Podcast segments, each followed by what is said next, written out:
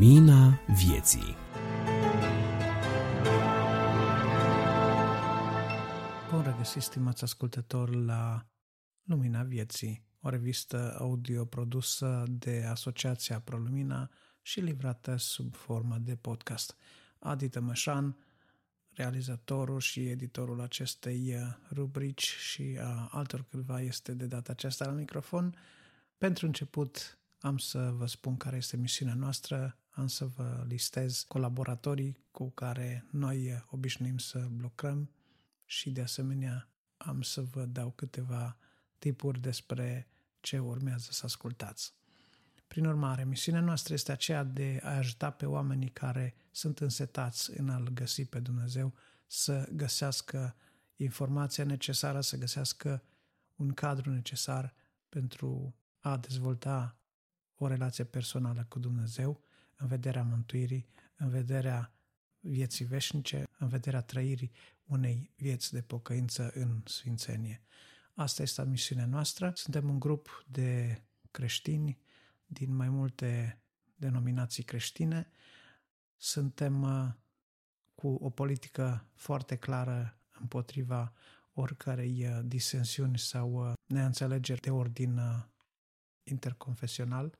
Ba mai mult, am vrea să îi sprijinim, să le venim în ajutorul celor care au fost afectați la un moment dat de aceste lupte intestine nedorite pe care nu de puține ori creștinii le au între ei. Așadar, putem colabora la oaltă și putem veni în sprijinul celor afectați de astfel de situații. Numele celor care au participat la această ediție sunt Adi Tămășan, subsemnatul, Grigore Frișan, Adi Mariș, Cristi Simion, Cami Savu, Dumitru Tudorache, Marius Motora, Rodica Pelinel, Florin Scrob, Maria Chivulescu și, nu în ultimul rând, Bogdan Suciu. Se face responsabil de jingle rubricilor și a revistei prietenul nostru Nicu Turcu. Veți putea asculta în continuare câteva gânduri legate de odihnă, veți auzi ceva despre credință, câteva poezii, o cântare superbă, veți putea asculta câteva lucruri interesante legate de sănătatea omului, legate de starea de bine, de viața lungă, veți putea de asemenea asculta o mărturie frumoasă preluată de la radio Vocea Evangheliei și încă multe altele. Toate acestea sperăm să vă ajute în demersul noastră de a-L cunoaște pe Dumnezeu și de a-i aduce recunoștința pe care o merită, pentru că ne-a binecuvântat cu o viață veșnică și ne-a binecuvântat cu o viață pământeană extraordinară, pentru că suntem copiii Lui, suntem moștenitori împreună cu Sfinții, suntem aleși Domnului și asta trebuie să fie un motiv de mulțumire și recunoștință. Audiție plăcută și cu mult folos vă doresc!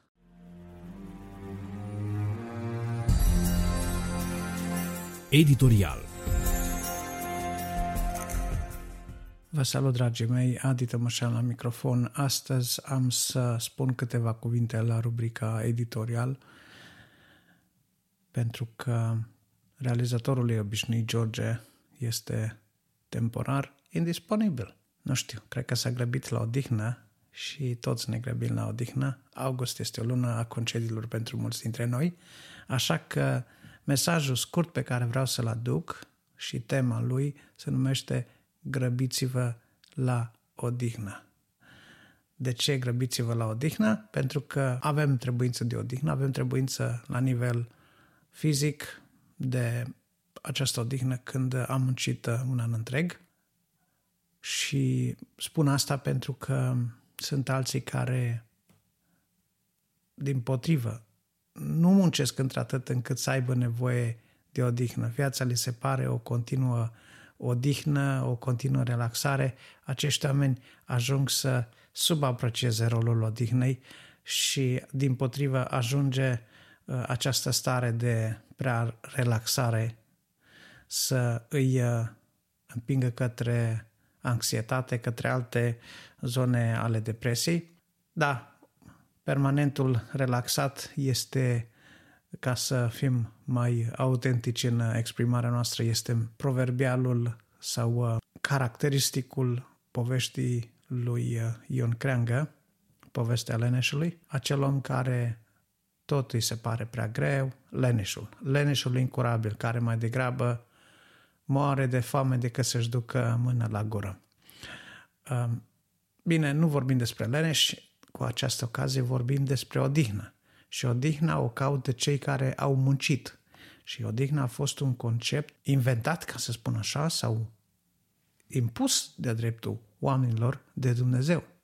Dumnezeu însuși din Geneza spune Scriptura că în ziua șaptea s-a odihnit de toate, de toate lucrările lui, s-a odihnit, a contemplat ce a făcut și a reflectat și a reușit să înțeleagă, dacă putem spune așa, dacă Dumnezeu ar avea nevoie de un proces de reflexie și de înțelegere, a înțeles, a văzut, a decretat, toate erau bune, erau foarte bune. Acum Dumnezeu a cerut oamenilor o zi de odihnă, tot a șaptea zi să se odihnească, iar evreilor le-a cerut sabatul. În Evrei 4, care este capitolul de care vreau să mă agăț astăzi, se vorbește despre o odihnă ca cea de sabat.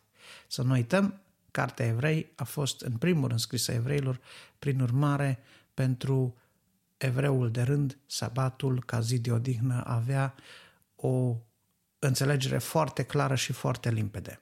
Uitându-ne în istoria evreilor, uitându-ne în Vechiul Testament, vom vedea cât de mult au ignorat ziua de sabat, cât de mult au ignorat anul sabatic. De aceea Dumnezeu, când i-a trimis în Babilon, i-a trimis în robie exact numărul de ani sabatici pe care ei i-au ignorat să ia. 70 de ani sunt exact perioadele pe care evreii le-au ignorat de la odihnă. Dumnezeu i-a zis, na, vă place să munciți? Vă duc acum să munciți ca robi. Dacă vă place să vă faceți rob de bună voie, vă duc să fiți robi al cuiva și dacă n-ați vrut să vă odihniți, atunci munciți. Munciți 70 de ani și babilonienii nu i-au iertat și nu i-au cruțat. Vedem aceste lucruri în, ve- în Vechiul Testament. De ce vorbesc de toate lucrurile acestea? De ce vorbesc de odihnă? Pentru că odihna dincolo de faptul că a fost propusă și impusă de Dumnezeu nouă oamenilor, este asociată cu făgăduința lui Dumnezeu, cu făgăduința ultimă a lui Dumnezeu. De pildă, în călătoria evreilor din Egipt către țara Canaan, vedem Canaanul ca fiind descris un loc de odihnă, un loc unde curge lapte și miere, locul spre care ei tindeau, călătoreau, era locul făgăduinței. Se vorbea despre acea odihnă, unii, toți au primit făgăduința, din toți câți au primit făgăduința, doar doi au intrat în țara promisă. Restul au murit pe drum pentru că au făcut zadarnic harul lui Dumnezeu pentru ei. Deci oricât ar fi vrut Dumnezeu să îi îndrepte la bine, oricât ar fi vrut Dumnezeu să îi învețe la bine, oricât ar fi vrut să le dea odihnă, să le dea pace, să le dea o viață liniștită și cu rost și cu sens, ei au fost mereu, nu, nu, nu, noi vrem altceva, noi vrem asta, noi vrem împărat, noi vrem vițel de aur, noi vrem cealaltă, noi vrem carne, noi vrem... Și l-au ispitit pe Moise și l-au ispitit pe Dumnezeu și, zice, trupurile lor moarte au rămas mărturie în pustie că, în ciuda faptului că Dumnezeu le-a, le-a făgăduit și a plănuit pentru ei un viitor măreț, ei au dat cu piciorul la tot ce Dumnezeu avea pregătit pentru ei, făgăduit pentru ei. Da? Nu au intrat în odihnă. Nu au intrat în odihnă. Ama, odihnă în care intrăm noi, ca și creștini, ca și oameni care avem uh, o altă făgăduință, o făgăduință așezată pe temelii mai bune, cum zice scritorul cărții evrei, făgăduința noastră este viața veșnică. Viața veșnică la care ne-a chemat. Aia este odihna. Aia este odihna adevărată. Aia este plenitudinea adevărată. Aia este țara promisă de Domnul Isus când s-a înălțat la cer. Iată, mă duc să vă pregătesc un loc unde sunt eu să fiți și voi împreună cu mine. E mai grozav decât orice resort de holiday, e mai grozav decât orice loc de pe planetă, oricât de fabulos ar fi, E mai grozav decât orice ne-am fi putut închipui vreodată, pentru că ne va da satisfacție nu numai asupra trupului, da? ci ne va da o satisfacție completă în prezența lui Dumnezeu. Va fi închinarea completă, va fi împlinirea completă, va fi vremea să trăim un sentiment care probabil pe pământ l-am trăit foarte, foarte puțin pentru câteva momente și foarte rar. Acel moment în prezența lui Dumnezeu când ești cu totul în contemplare, când ești cu totul rupt de ceea ce se întâmplă în jurul tău, dar ești în legătură directă cu Dumnezeu. Domnul Isus ne promite aceste, acestea. Domnul Isus ne arată că avem și noi o odihnă la care ne-a chemat Dumnezeu. Odihna noastră nu este țara Canaan. Aia a fost odihna evreilor. Odihna noastră este viața veșnică la, la, la, la care El ne-a chemat. Dar în ciuda faptului că avem această făgăduință, vedem că sunt unii care încetinesc pe drum, vedem că sunt unii care rătăcesc drumul, vedem unii care fac zădarnic harul lui Dumnezeu pentru ei. Și acestora, scritorul epistolei le, către evrei le spune atâta vreme cât există făgăduința intrării în odihna lui, să ne grăbim dar ca nu cumva să cădem și noi în aceeași pildă de neascultare. Că și nouă ni s-a adus o veste bună ca și lor, dar lor nu le-a folosit la nimic cuvântul uh, care le-a fost provăduit pentru că n-a găsit credință în cei ce l-au auzit. Pe când noi, fiindcă am crezut, intrăm în odihna despre care a vorbit el când a zis am jurat în mânia mea că nu vor intra în odihna mea. Când a jurat Dumnezeu lucrul acesta? În pustie, când acești oameni luați de Dumnezeu cu mână tare din Egipt l-au ispitit pe Dumnezeu, l-au provocat pe Dumnezeu. Și Dumnezeu nu vor intra în odihna mea. Măcar că lucrările lui făcuseră isprăvite, văzuseră lucrările lui, încă de la întemerea lui erau, erau isprăvite aceste lucrări ale lui Dumnezeu referitoare la un plan măreț pentru poporul lui. Dumnezeu s-a odihnit uh, de toate lucrările lui în ziua a șaptea. Și aici este zis din nou, nu vor intra în odihna mea. Pentru că rămâne să intre unii într-o odihnă ca aceasta și pentru că aceia cărora li s-a vestit această veste mai din tâi, această veste bună mai întâi, n-au intrat în ea. De aceea el hotărăște din nou o zi și când este această zi? Astăzi. Zicând în David după atâta vreme, cum s-a spus uh, mai devreme, mai sus. Astăzi, dacă auziți glasul lui, nu vă împietriți inimile ca la Meriba, ca la ziua ispitirii în pustie. De ce ni se cer aceste lucruri? Pentru că cuvântul lui Dumnezeu este viu și lucrător. Pătrunde până acolo că desparte gândurile și simțirile. Cu alte cuvinte, există un număr de lucruri pe care noi le facem, sunt fapte vizibile, pe care oamenii din jurul nostru poate le judecă sau poate le cântăresc sau poate le etichetează, unii ne consideră mai serioși, alții mai puțin serioși, unii mai sfinți, alții mai puțin sfinți, unii mai păcătoși, alții mai puțin păcătoși. Dacă am uh, ratat în a fi cu adevărat mărturii vii pentru cei din lume, cu adevărat acestea, aceștia dacă ne consideră ipocriți, au dreptate să ne considere așa, dacă una predicăm și alta facem, însă Cuvântul lui Dumnezeu care a fost auzit și care a fost provăduit merge încă și mai mult decât atât.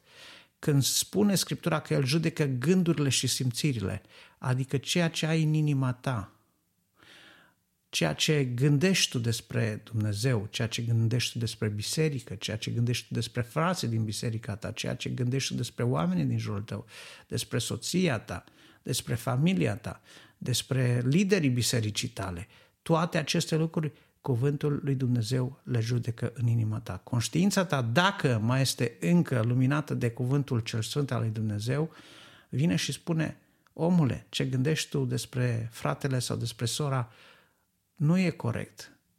E, e crud, e dur, e lipsit de dreptate, este lipsit de echitate. Ceea ce spui tu despre pastorul tău e o exagerare și cuvântul lui Dumnezeu te îndreaptă în inima ta să ții cărarea dreaptă. Știți unde se rătăcesc oamenii? S-au rătăcit în inima lor. Rătăcirea nu are loc în exterior. Rătăcirea începe în inimă. Când în inima ta încep să se adune gânduri negre cu grămada, când începi să fii aspru, când începi să fii neiertător, când începi să fii inechitabil cu cei din jurul tău, când începi să nu mai ai milă și îndurare de cei din jurul tău, când nu mai ai niciun pic de îngăduință răbdătoare în inima ta, începi să te porți rău cu oamenii din jurul tău, începi să, începi să cârtești împotriva lui Dumnezeu, pentru că consider că cei din jurul tău nu ți-au făcut destul, nu ți-au nu s-au purtat cu tine cum se cuvine, nu ți-au dat cinstea care ți se cuvenea și toate aceste neajunsuri din inima ta pe care ți le frămânți acolo, în, în mintea ta, în mintea ta, în inima ta, în conștiința ta, toate acestea ajung până la urmă să te facă să simți amărăciune, amărăciune față de cei din casa ta, din biserica ta, amărăciune față de Dumnezeu și în felul acesta încetul cu încetul pierzi calea, pierzi lumina. De aceea, când spune să ne grăbim să intrăm în odihna Lui, de fapt această invitație, uh, această invitație la a ne grăbi a intra în odihna Lui este o invitație la ascultare, adică să facem, să ascultăm de lucrurile la care ne îndeamnă El, să mergem pe calea pe care ne îndeamnă, ne îndeamnă El pentru că duce la o dihnă făgăduită de El. Și făcând lucrurile acestea cu grabă, fără, fără crâgnire, fără zăbovire, vom grăbi venirea Domnului, cum spune Scriptura în altă parte. Vom intra în odihnă, vom pune mâna pe prețul, pe premiul alergării noastre. Căci dacă l-ar, da Dumnezeu, l-ar fi dat Dumnezeu uh, odihnă prin Iosa, n-ar fi vorbit Dumnezeu despre o altă zi. De ce? Pentru că această altă odihnă despre care vorbeam este pentru poporul lui Dumnezeu, pentru noi. Pentru că cine intră în odihna lui se, o, se odihnește și el de lucrările lui, cum s-a odihnit și Dumnezeu de lucrările sale. Deci, atât, a intra în odihna lui Dumnezeu implică a lucra pentru Dumnezeu, implică a fi activ, implică a te osteni. Nu poți intra în împărăția lui Dumnezeu atâta vreme cât tu toată viața ai fost la modul leneș. Da? Super relaxat, a fost prea greu pentru tine să te implici orice, ți s-a părut că e prea mare responsabilitate, orice chemare, orice lucrare, ți-ai îngropat talentul, te aștepți să intri în odihna lui? No way! Tu te-ai odihnit și prea odihnit. Odihna lui Dumnezeu este pentru cei care au muncit, au lucrat în via lui, au lucrat împreună cu el, au fost lucrători împreună cu Dumnezeu. Și atunci vine o zi de odihnă când ne vom, ne vom odihni și noi de lucrările noastre. De ce avem trebuință de aceasta a șaptea zi la care Dumnezeu ne-a invitat, ne-a poruncit să o ținem? Pentru că ziua șaptea este ziua când te gândești că tu ești om, că ești trecător, ești ziua când reflectezi la Dumnezeu, ești ziua când înțelegi ce s-a întâmplat în săptămâna care a trecut, poți reflecta puțin la ceea ce urmează să se întâmple, ai timp să stragi sufletul, ai timp să contempli ce ai lucrat, ai timp să te uiți peste planurile de viitor, ai timp să-i mulțumești lui Dumnezeu, ai timp să, să înțelegi și să contempli că ceea ce faci tu șase zile pe săptămână este nu doar lucrul mâinilor tale, ci este lucrarea lui Dumnezeu care binecuvintează lucrul mâinilor tale. Dacă El nu binecuvintează ceva, ce poți face tu? El în bunătatea lui spune Scriptura că dă ploaie și peste cei buni și peste, răi, peste cei răi. Doar că la urmă se va vedea sfârșitul celor neprihăniți și se va vedea și căderea și prăpădenia celor răi. Nu uita faptul că ai primit ploaie și astăzi și mâine și poi mâine, asta nu e un semn de la Dumnezeu că tu ești bun, ci e un semn de la Dumnezeu că El este bun. Și tu trebuie să reacționezi față de această bunătate, începând să cauți fața lui Dumnezeu și începând să fii recunoscător față de Dumnezeu pentru că te binecuvintează, pentru că îți poartă de grijă, pentru că ți-a deschis ochii să apuci pe calea mântuirii, pentru că îți dă putere șase zile pe săptămână pentru ca a șaptea zi să-L cinstești pe Dumnezeu. Al cinsti pe Dumnezeu cu ziua șaptea, cu a ține ziua de odihnă, este unul din elementele de bază pe care orice orice închinător la Dumnezeu trebuie să, înțele- să le înțeleagă. Îl cinstim pe Dumnezeu ținând ziua de odihnă, îl cinstim uh, pe Dumnezeu cu bunurile noastre, cu averile noastre, îl cinstim pe Dumnezeu în rugăciune, îl cinstim pe Dumnezeu în tot ceea ce facem. Îl cinstești tu pe Dumnezeu. A nu ține ziua de odihnă înseamnă a ne cinsti pe Dumnezeu. Când uităm lucrul ăsta, se poartă tot mai mult în ultima vreme ca ziua șaptea să-și fi pierdut valoarea și sensul ei. De ce este o zi de odihnă?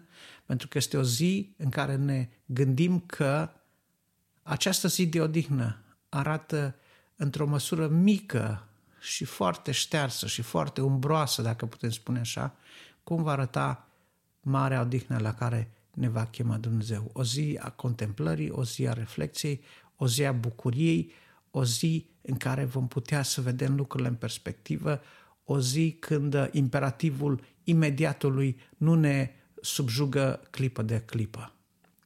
O zi în care putem sta în părtășie cu ai noștri, cu familia noastră, cu biserica noastră și nu în ultimă instanță cu Dumnezeu însuși.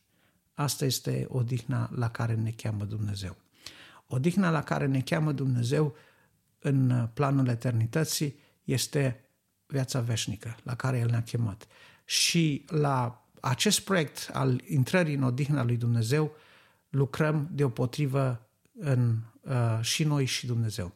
Dumnezeu ne-a promis odihna, Dumnezeu ne arată calea spre odihnă, Dumnezeu ne dă resursele și împrejurările să ne grăbim spre odihnă, dar dacă noi ne împotrivim Lui, dacă noi rătăcim pe cale, dacă noi ne împotrivim ca în ziua ispitirii în pustie, dacă suntem cârtitori, dacă suntem bârfitori, dacă suntem dintre aceia care măcinăm în, în inima noastră gânduri rele și amărăciune, s-ar prea putea să ne fi rătăcit de calea lui Dumnezeu chiar în inimile noastre. Și când zic că suntem rătăciți, aia nu înseamnă că nu mai mergem la biserică. Aia nu, mai, aia nu înseamnă că nu mai părem creștini uh, ca oricare alt creștin. Putem părea foarte creștini, putem părea foarte pocăiți, dar suntem rătăciți, suntem rătăciți în inimile noastre. Haideți să ne cercetăm inimile astăzi, aici și acum, să vedem, a dat lăstar acolo vreun mugur de amărăciune? Îi cinsti Dumnezeu în inima ta, îi cinsti Dumnezeu în ziua de odihnă, îi cinsti Dumnezeu în tot ceea ce faci tu. Vezi tu mâna lui Dumnezeu în tot lucrul mâinilor tale. Asculți de Dumnezeu în tot ceea ce îți poruncește El. Atunci ești pe drumul spre odihnă. Atunci înseamnă că te grăbești spre odihnă. Dacă nu, Domnul să se îndure. Domnul să se îndure și să-ți dea putere să-ți faci ordine în viață. Dacă ești între cei care au înțeles greșit odihna și au căzut mai degrabă în lene și nepăsare și în modul super relaxare și numiți-l voi cum vreți, în modul pierdere de vreme, rugați-vă lui Dumnezeu să vă ierte pentru vremea pierdută și răscumpărați timpul, pentru că vremurile sunt rele. Răscumpărați timpul. Veniți la Dumnezeu cu viața voastră și spuneți Doamne, vreau să mă schimbi. Vreau să zidești în mine o inimă nouă, statornică și să mă ajuți să fac ceea ce Tu mă îndemn să fac. Noi ne odihnim pentru că Dumnezeu s-a odihnit mai întâi. Este un act al ascultării. Da? Doamne, ai milă. Doamne, dă izbândă. Doamne, dă odihnă. Și încă odihnă cum numai El știe să dea. Știți, îmi place așa de mult versetul acela din uh, uh, Evanghelie pe care Mântuitorul strigă în ziua cea mare a prasnicului, ce că a strigat lucrul acesta este a spus că El este apa vie, că El este lumina lumii. Dacă însetează cineva să vină la mine și să bea, dar de asemenea zice, veniți la mine, voi toți cei trudiți și împovărați și veți găsi o dignă pentru sufletele voastre. De ce? Pentru că jugul meu este ușor și sarcina mea nu este grea. Dacă ți s-a spus vreodată până acum că jugul lui Hristos îți distruge viața, că te împilează, că îți reduce libertatea, că îți tai independența, că te limitează la fanatism, e minciuna diavolului. Jugul lui Hristos e ușor. Sarcina lui nu este grea. Lucrurile care ne le cere Scriptura, care ne le cere Dumnezeu, nu sunt lucruri peste puterile noastre. Nu sunt lucruri peste puterile noastre. El ne cheamă la odihnă și pace pentru sufletele noastre. El este singurul care poate să dea acea împlinire de plină, acea odihnă după care sufletul nostru al tuturor tânjește la modul instinctual. Slăvit să fie numele Lui și ajută-ne Domnul să ne grăbim spre făgăduința Lui. Amin.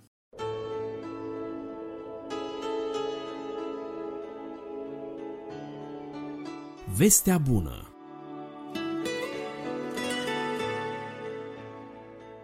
Pace tuturor! Dumnezeu să vă binecuvânteze pe toți! Numele meu este Florin Scrob și cu ajutorul lui Dumnezeu doresc să vă împărtășesc un mesaj pe care l-am intitulat Dependența de Dumnezeu ne dă echilibru sau ne oferă echilibru. Putem să spunem cum dorim, dar voi lăsa dependența de Dumnezeu ne oferă echilibru. Dar mai întâi de toate, dați-mi voi să vă citesc un pasaj și anume un psalm, este scurt și îl voi citi tot, și anume psalmul 123, la versetele 1 la 4. Capitolul 123, Psalmul 123, o cântare a treptelor. La tine îmi ridic ochii, la tine care locuiești în ceruri. Cum se uită ochii robilor la mâna stăpânilor lor și ochii roabei la mâna stăpânei ei, așa se uită ochii noștri la Domnul, Dumnezeul nostru, până va avea milă de noi. Ai milă de noi, Doamne, ai milă de noi, căci suntem sătui de dispreț. Ne este sătul sufletul de bat jocurile celor îngâmfați, de disprețul celor trufași. Amin. Și când mă gândesc la acest titlu și când citesc psalmul acesta, mă gândesc că se naște o întrebare în sufletele noastre, și anume, de ce dependența de Dumnezeu, de ce dependența de Dumnezeu ne oferă echilibru? Și răspunsul ar fi faptul că înțelegem cine este Dumnezeu și înțelegem cine suntem noi și înțelegem cum trebuie să ne raportăm la Dumnezeu și cum se raportează Dumnezeu față de noi. Și înțelegem că Dumnezeu își face partea lui importantă, dar și noi ca oameni trebuie să ne facem partea noastră. Și aș dori să împărtășesc cu voi câteva gânduri din psalmul acesta. Un prim gând l-am intitulat La cine ne uităm? Sau la cine privim? Sau spre cine ne îndreptăm inimile? Și observăm o asemănare între psalmul 121 și psalmul 123, la primele cuvinte, însă găsim totodată și o deosebire. În psalmul, în psalmul 121 observăm faptul că cel care a scris psalmul spune îmi ridic ochii spre munți. Și în psalmul 123 spune tot îmi ridic ochii, dar spune aici altceva. Asemănarea este îmi ridic ochii în amândoi psalmii, dar deosebirea este că dacă în psalmul 121 ni se spune îmi ridic ochii spre munți, în psalmul 123 este o altă abordare. La tine îmi ridic ochii. Și dacă în psalmul 121 până la urmă, deși se pune această întrebare răspund, și se, se spune acest lucru de fapt și se pune pe o întrebare de unde îmi va veni ajutorul, în versetul 2 spune ajutorul îmi vine de la Domnul care a făcut cerurile și pământul. În psalmul 123, din capul locului, abordarea este alta. La tine îmi ridic ochii. Ochii mi ridic da, da, nu mai îmi ridic ochii spre munți și nici nu mai pun spre munți și nici nu mai pun întrebarea, ci în psalmul 123 îmi pun uh, problema altfel. Doamne, la, la tine îmi ridic ochii. Adică la tine îmi ridic ochii. Și aici se referă la Dumnezeu și este pronumele acesta personal, tine. Și arată că este un Dumnezeu personal. Și apoi observăm că Dumnezeu este măreț, măreț. La tine care locuiești în ceruri. Ce frumos! La tine care locuiești în ceruri. Și când ne gândim la acest verset, când ne gândim la, psalmul, la psalmii aceștia doi, la psalmul 121 și la psalmul 123 la început, vedem asemănările și deosebirile. Dar aș dori mai mult să vorbesc despre psalmul 123. Și observăm aici că privirea se îndreaptă direct spre Dumnezeu în psalmul 123. Așadar, la cine privim? Nu la munți și nici la oameni, că mai spune în psalmul 20, 20 la versetele 7 la 8 că unii se bizuie pe cai și pe care. Și în versetul 8 spune, noi ne bizuim pe, că ei se îndoaie și cad. Spune la începutul versetului. Dar în versetul, iar spre sfârșitul versetului 7 spune, dar noi ne bizuim pe numele Domnului Dumnezeului nostru. Și în versetul 8 spune tot, tot spre sfârșit, dar noi ne ridicăm și rămânem în picioare. Adică noi, cei care ne credem în Dumnezeu, ne ridicăm și rămânem în picioare și cei ce se încred în cai și în care se îndoaie și cad. Așadar, trebuie să înțelegem că noi trebuie să ne ridicăm ochii la Dumnezeu. Și când apar probleme, când apar dezamăgiri, când apar situații în care nu știm ce să facem, să ne gândim așa. La tine îmi ridic ochii. Nu, unde să-mi ridic ochii? La cine să vin? Vai, unde să apelez? Nu, ci să mă gândesc, Doamne, la tine vin, Doamne. La tine care locuiești în ceruri, Doamne. Păi la cine să vin? La oameni? Păi vin la tine, Doamne, că Tu îmi faci invitația aceasta. În Psalmul 50 cu versetul 15 spune, cheamă în ziua necazului și eu te voi izbăvi, iar Tu mă vei proslăvi. Oare să nu ascult oare de invitația lui Dumnezeu, să nu răspund oare chemării lui Dumnezeu și să nu-L invit oare pe Dumnezeu? Răspunsul meu este, ba da. În Isaia, capitolul 66 cu versetul 1, găsim și observăm cât de măreț este Dumnezeu. Și voi da citire întregului verset. Isaia, capitolul 66 cu versetul 1. Cuvântul Domnului spune așa. Așa vorbește Domnul. Cerul este scaunul meu de domnie și pământul este așternutul picioarelor mele. Ce casă ați putea voi să-mi zidiți și ce loc mi-ați putea voi da ca locuință? Ce frumos este când înțelegem că Dumnezeu este măreț și că avem la cine să venim. De asemenea, în 1 împărați, în 1 împărați capitolul 8 cu versetul 27, și am să uh, citez o parte a versetului 27, cuvântul lui Dumnezeu spune așa. Iată că cerurile și cerurile cerurilor nu pot să te cuprindă, cu cât mai puțin casa aceasta pe care ți-am zidit-o eu. Spune Solomon lui Dumnezeu, este o rugăciune a lui Solomon către Dumnezeu când, după ce a înălțat uh, templul și la sfințirea templului din Ierusalim. Observăm așadar cât de măreț este Dumnezeul nostru. Și acum trebuie să învățăm să înțelegem la cine ne ridicăm privirea. Răspunsul, la Dumnezeu. Nu către munți, nu către oameni, nu ne bizuim nici pe averi, nici pe bani, nici pe alte lucruri, ci în primul rând la Dumnezeu. La tine îmi ridic ochii, la tine care locuiești în ceruri. Nu este rău să avem și oameni care să ne ajute, însă în primul rând trebuie să înțelegem că trebuie să apelăm la Dumnezeu. Apoi, un al doilea gând, l-am intitulat Cum ne ridicăm ochii spre Dumnezeu sau cum ne raportăm la Dumnezeu. Pentru că este foarte important să înțelegem în primul rând la cine ne ridicăm privirea și am înțeles că la Dumnezeu în primul rând și apoi în al doilea rând cum ne raportăm la Dumnezeu. Și este foarte important și lucrul acesta. Că mă pot raporta la Dumnezeu ca la un Dumnezeu care nu poate, care nu știe, sau mă pot raporta cu îndoială sau cu frică, sau mă pot raporta și în alte moduri greșite, sau din contră mă pot raporta în moduri corecte, și anume mă pot raporta în, cu teamă sfântă, cu bucurie, cu nădejde, cu încrederea că Dumnezeu va asculta rugăciunea mea și Dumnezeu va avea milă de mine. Acum, eu nu știu când, Dumne- când Dumnezeu va avea milă de mine. Până va avea milă de noi, spune la sfârșitul versetului 2. Dar știu că Dumnezeu va avea milă de noi. Asta e important. Și chiar dacă Dumnezeu poate întârzie, să știți că Dumnezeu ne poate schimba și ne schimbă atitudinea pentru a avea o atitudine corectă atât față de Dumnezeu cât și față de problema și față de oameni, la problema pe care o avem și față de oamenii care poate ne disprețuiesc și așa mai departe. Și observăm o comparație foarte interesantă în versetul 2 din Psalmul 123. Și anume, cum se uită ochii robilor la mâna stăpânilor lor și ochii roabei la mâna stăpânei ei. Așa se uită ochii noștri la Domnul, Dumnezeul nostru, până va avea milă de noi. Cum se uită ochii robilor și ochii roabei la mâna stăpânilor și stăpânei? Cum se uită? Depinde de stăpân, am putea spune noi. Dacă stăpânul e bun, și uitătura noastră sau privirea noastră sau felul nostru de a ne raporta la stăpân e altfel. Dacă stăpânul este rău, ne raportăm altfel. În cazul nostru, Dumnezeu, care este stăpânul, stăpânul nostru, slăvit să fie numele Lui în veci. Amin. Stăpânul nostru care este Dumnezeu așadar, El este un Dumnezeu bun, un stăpân bun. Și ne raportăm cum? Cu o teamă sfântă, cu nădejde și cu bucurie și cu încrederea că Dumnezeu lucrează.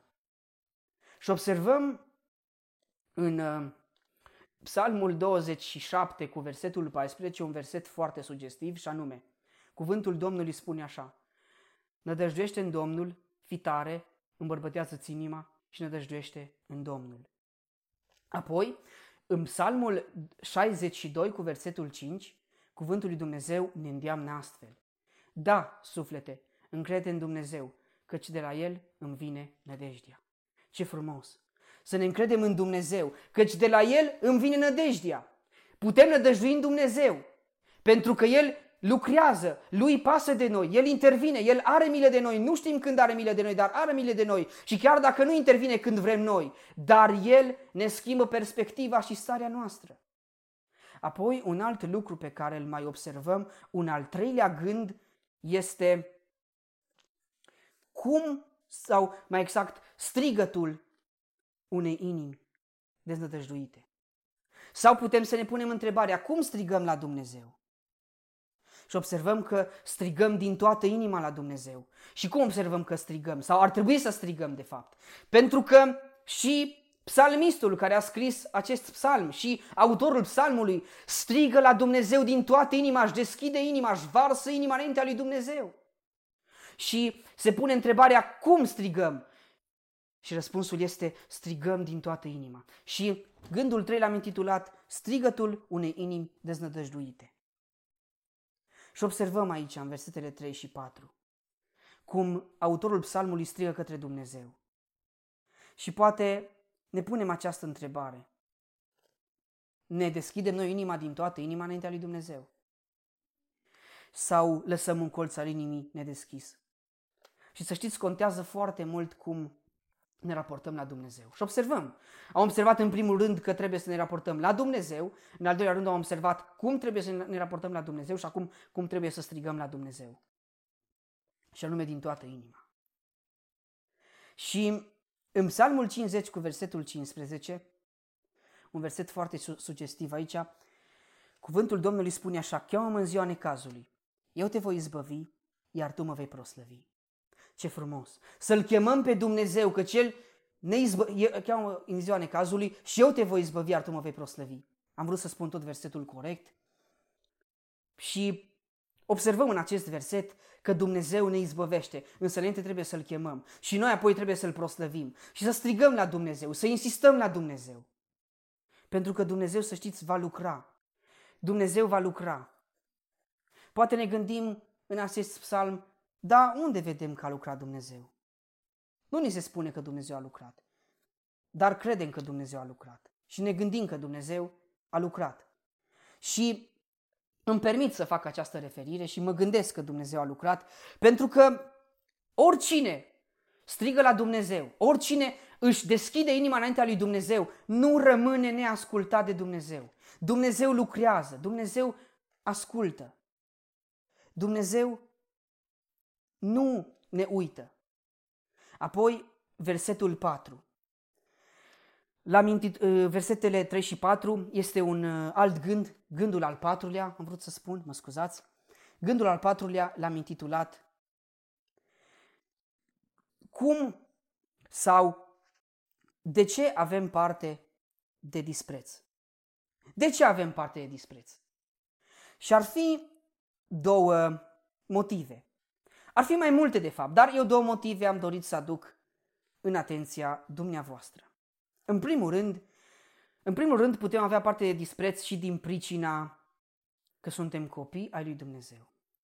Psalmul acesta se referă la copii ai lui Dumnezeu, la oameni care se încred în Dumnezeu. Autorul este un om care nădăjduiește în Dumnezeu, care are o relație personală cu Dumnezeu și cu toate acestea, să știți, surprinzător, are parte de dispreț. Și s-ar întreba cineva, păi cum? Eu ascult de Dumnezeu, mă încred în Dumnezeu, ascult poruncile lui Dumnezeu, păzesc ceea ce spune Dumnezeu, fac ce spune Dumnezeu, calc pe urmele lui Dumnezeu și cu toate acestea am dispreț, am parte de dispreț, sunt disprețuit? Păi de ce sunt disprețuit, Doamne? E, e corect așa ceva? Și în cuvântul lui Dumnezeu este scris că avem parte de dispreț. Și observăm încă din cele mai vechi timpuri și până în prezent, oamenii lui Dumnezeu au avut parte de dispreț. Și în Vechiul Testament, și prorocii care proroceau și vorbeau despre Dumnezeu și mesajele pe care Dumnezeu li le spunea, ă, oamenii, poporul Israel îi disprețuiau, ba chiar îi prigoneau. Apoi în Noul Testament observăm și pe Domnul Isus l-au prigonit. Dacă pe Domnul Isus l-au prigonit, păi normal că l-au prigonit și pe, au prigonit și pe apostoli. Și spun normal pentru că nu este normal, dar din punct de vedere al lumii este normal în sensul că dacă pe Dumnezeu nu l-au înțeles, dacă pe oameni de fapt, dacă, mă rog, pe Dumnezeu nu l-au înțeles, pentru că n-au putut să-L înțeleagă pe Dumnezeu, dar nici pe oameni n-au putut să înțeleagă. Și Este foarte ciudat și foarte interesant. De ce eu, ca și copil al lui Dumnezeu, am parte de dispreț? În primul rând, pentru că sunt copil al lui Dumnezeu. Și oamenii nu înțeleg gândirea copilor lui Dumnezeu. Oamenii nu înțeleg uh, cum ne raportăm noi la Dumnezeu și la lume. Și ar fi multe de spus, dar aș vrea să amintesc aici un verset care se găsește scris în Sfânta Scriptură, în 2 Timotei, capitolul 3, cu versetul 11, unde cuvântul lui Dumnezeu ne spune așa. De altfel, toți cei ce voiesc să trăiască cu evlavie în Hristos Iisus vor fi prigoniți. Sau de altfel, toți cei ce doresc să trăiască cu evlavie în Hristos Iisus vor fi prigoniți. Am spus două cuvinte, am spus versetul cât de bine, cât de bine am putut, Rog să mă iertați dacă nu l-am spus poate corect sau perfect, dar ideea principală este că toți cei ce trăiesc cu Evlavie în Hristos Iisus vor fi prigoniți. De ce? Pentru că nu le înțeleg pe Domnul Iisus, deci nu le înțeleg nici pe noi. Și atunci să ne așteptăm la prigoane. Însă, însă, nu vom fi singuri. Dacă Domnul Iisus a biruit lumea, să știți că și noi putem birui lumea. De ce? Și noi putem birui păcatul. Și noi putem birui uh, atât păcatul cât și, uh, dar aici vreau să mă refer la uh, batjocurile și la disprețul de care avem parte. Putem birui de ce? Pentru că Dumnezeu este cu noi și nu ne părăsește. Și avem Duhul lui Dumnezeu care este alături de noi, slăvit să fie Domnul. Amin. Și apoi, în al doilea rând, avem parte de dispreț din păcate. Din păcate, pentru că și noi trăim o viață așa cum nu ar trebui să o trăim. Trăim în păcat, noi ca și copiii lui Dumnezeu. Vorbim acum de copiii lui Dumnezeu. Din păcate o spun, trăim în păcat. Și din păcate se întâmplă și sperăm să nu se întâmple. Dar din păcate se întâmplă să ne complăcim în păcatele noastre și să nu ne cercetăm. Și trăim în păcat. Și avem parte de dispreț din partea celor din jur. Pentru că oamenii se gândesc și știu cum trebuie să fim noi, să știți. Oamenii care nu ascultă de Dumnezeu, ei știu cum trebuie să fie cei ce, ce zic că sunt copiii Dumnezeu. Și oamenii ne au un vizor pe noi care numim copiii Dumnezeu. Și dacă oamenii văd că noi nu trăim conform cuvântului lui Dumnezeu și conform trăirii pe care ei se așteaptă să o avem, atunci spun, păi să mă duc eu la pocăiții ăia? Păi să mă duc eu la oamenii ăia? Păi de ce să mă duc la ei? Păi să la fel ca noi sau poate, din păcate, vor spune, mai rău ca noi. Și să știți că e trist, o spun cu durere, nu cu bucurie, pentru că e trist. Și Dumnezeu să ne ierte și să ne cerceteze și să ne dea înțelepciune, să înțelegem cât de importantă este trăirea noastră înaintea oamenilor și că noi trebuie să fim lumini vii într-o lume întunecată și moartă. Noi nu trebuie să fim pricini de potignire, ci trebuie să fim lumini vii. Dumnezeu să ne ajute la aceasta, să fim uh, lumini vii. Amin. Și un text sugestiv, un text suge- sugestiv pe care îl, îl găsim scris în privința aceasta, și anume că din pricina păcatelor, noastre, ale oamenilor. Îl voi citi în Vechiul Testament, în cartea Daniel, în capitolul 9, la versetele 14 la 19, cuvântul lui Dumnezeu spune așa. Daniel 9, versetele 14 la 19. De aceea și Domnul a îngrijit ca nenorocirea aceasta să vină peste noi.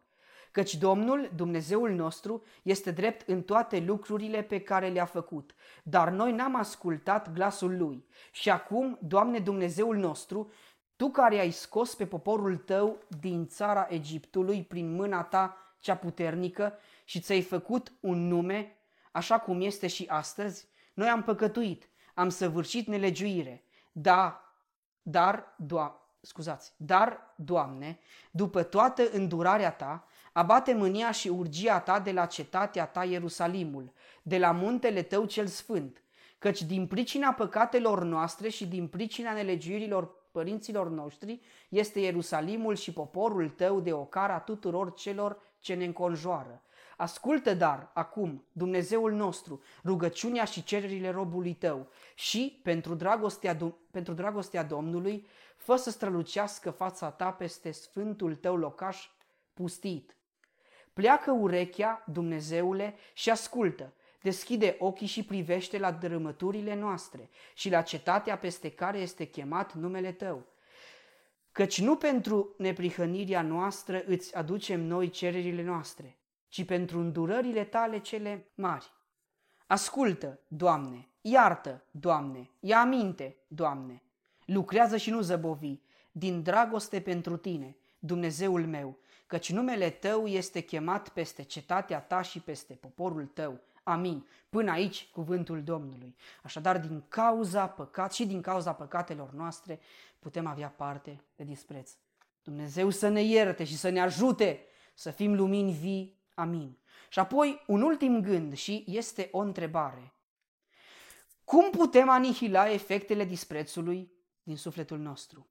Pentru că disprețul de care a avut parte psalmistul, care a scris psalmul 123, disprețul de care uneori avem parte, să știți că ne afectează și trebuie să recunoaștem. Dacă nu ne afectează, slavă Domnului. Însă de cele mai multe ori, deși suntem copii al lui Dumnezeu, se întâmplă să ne afecteze. Se, înt- se întâmplă să ne, amărească, să ne amărască inima. Se întâmplă să ne facă chiar poate să ne și îngrijorăm sau să avem îndoieli. E, și acum întrebarea se pune cum anihilăm aceste efecte din sufletul și din viața noastră. Cum, anihil- cum anihilăm această otravă a disprețului? Și anume, ar fi multe de spus aici, dar aș dori să citez un verset și să spun că, în primul rând, prin cuvântul lui Dumnezeu. Este foarte important să citim cuvântul lui Dumnezeu. Și în Psalmul 94, cu versetul 19, cuvântul lui Dumnezeu spune așa. Când gânduri negre se frământă cu grămada înăuntrul meu, mângâierile tale îmi viorează sufletul. Amin. Ce frumos! Este foarte important să pricepem, că, să pricepem că în Scriptură găsim, printre altele, și mângâieri. Găsim sprijin, găsim alinare. Și este foarte important să ne umplem mintea cu Scriptura, să memorăm Scriptura, pentru că astfel să putem fi destoinici în orice lucrare bună. Însă, este foarte important și pentru ca să înțelegem că astfel putem să ne depărtăm de îngrijorări, putem să anihilăm efectele otrăvii, cum spun eu, otrăvii disprețului. Numai că este foarte important să pricepem cât de importantă este Scriptura. Și dacă pricepem importanța Scripturii, automat vom citi Scriptura, o vom memora și o vom aplica în viața noastră cu ajutorul lui Dumnezeu, bineînțeles. Apoi, este bine să avem părtășie cu frații și cu surorile. Este important să avem rugăciune, să postim, să avem timp de calitate cu Dumnezeu și, bineînțeles, și timp cantitativ cu Dumnezeu. Dar, în primul rând, să avem timp de calitate cu Dumnezeu. Și astfel, mângherile lui Dumnezeu și cuvintele lui Dumnezeu ne vor înviora sufletul. Și cuvintele lui Dumnezeu vor fi antidotul pentru a ne, a, pentru a ne goli și a ne vindeca de o trava care ne umple sufletele, de o trava disprețului. Și acum aș dori să recapitulăm. Și anume, este foarte important să înțelegem că dependența de Dumnezeu ne oferă echilibru. Și este foarte important să înțelegem că dacă pricepem că dependența de Dumnezeu ne dă echilibru, înțelegem și faptul că Dumnezeu este măreț, este personal și înțelegem și că noi ca și oameni suntem limitați, dar cu Dumnezeu putem fi biritori. Amin. Și observăm în primul rând că trebuie să ne raportăm la Dumnezeu, în al doilea rând trebuie să înțelegem cum să ne raportăm la Dumnezeu, apoi, în al treilea rând, trebuie să înțelegem că este bine când strigăm la Dumnezeu să strigăm din toată inima, apoi, în al patrulea rând, să înțelegem de ce avem parte de dispreț, și apoi, în al cincilea rând și în ultimul rând, să înțelegem cum putem anihila efectele otrăvii disprețului din sufletul nostru. Dumnezeu să ne binecuvânteze pe noi pe toți. Amin.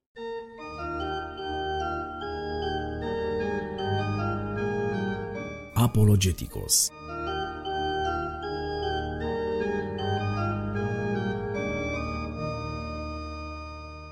Bun găsit, dragi ascultători, eu sunt Bogdan Suciu și cu ajutorul lui Dumnezeu sunt bucuros să fiu gazda dumneavoastră la un nou episod al rubricii Apologeticos și să vă aduc în atenție o întrebare interesantă și în același timp actuală. Duc toate religiile în rai? Sunt toate religiile adevărate? Spuneam că este o întrebare actuală pentru că, în contextul pluralist în care trăim, pluralism. Social, diversitate culturală, pluralism religios, o multitudine de concepții, de curente de gândire diverse, revendicarea creștinismului de a fi singura religie adevărată, în perspectiva spuselor Domnului Isus Hristos, eu sunt calea, adevărul și viața, nimeni nu poate ajunge la Tatăl decât prin mine, această revendicare, spuneam, pare cel puțin stranie fiind considerată de un segment al societății contemporane ca o aroganță. Cum se întreabă acești oameni, este posibil să existe o singură religie adevărată. Ei au o mai mare aderență la ideea că în cele din urmă toate religiile sunt adevărate, toate religiile indică în aceeași direcție. Toate religiile ne învață să fim buni, ne învață să îi ajutăm pe semenii noștri, să facem fapte bune, să credem în Dumnezeu. E adevărat că Dumnezeu este numit diferit în fiecare religie, dar El, în cele din urmă, este unul. Și mai mult decât atât, într-o altă ordine de idei, toate drumurile duc la Roma. Există mai multe căi care indică în cele din urmă într-o singură direcție. Este o perspectivă care este romantică, e frumoasă, dar totuși ea nu se susține și în acest sens aș dori să aduc în atenția dumneavoastră câteva argumente. Astfel, fiecare religie are câteva principii fundamentale pe care se bazează. Are o viziune cu privire la crearea Universului, are un mod în care înțelege finalitatea tuturor lucrurilor, are un set de valori morale proprii.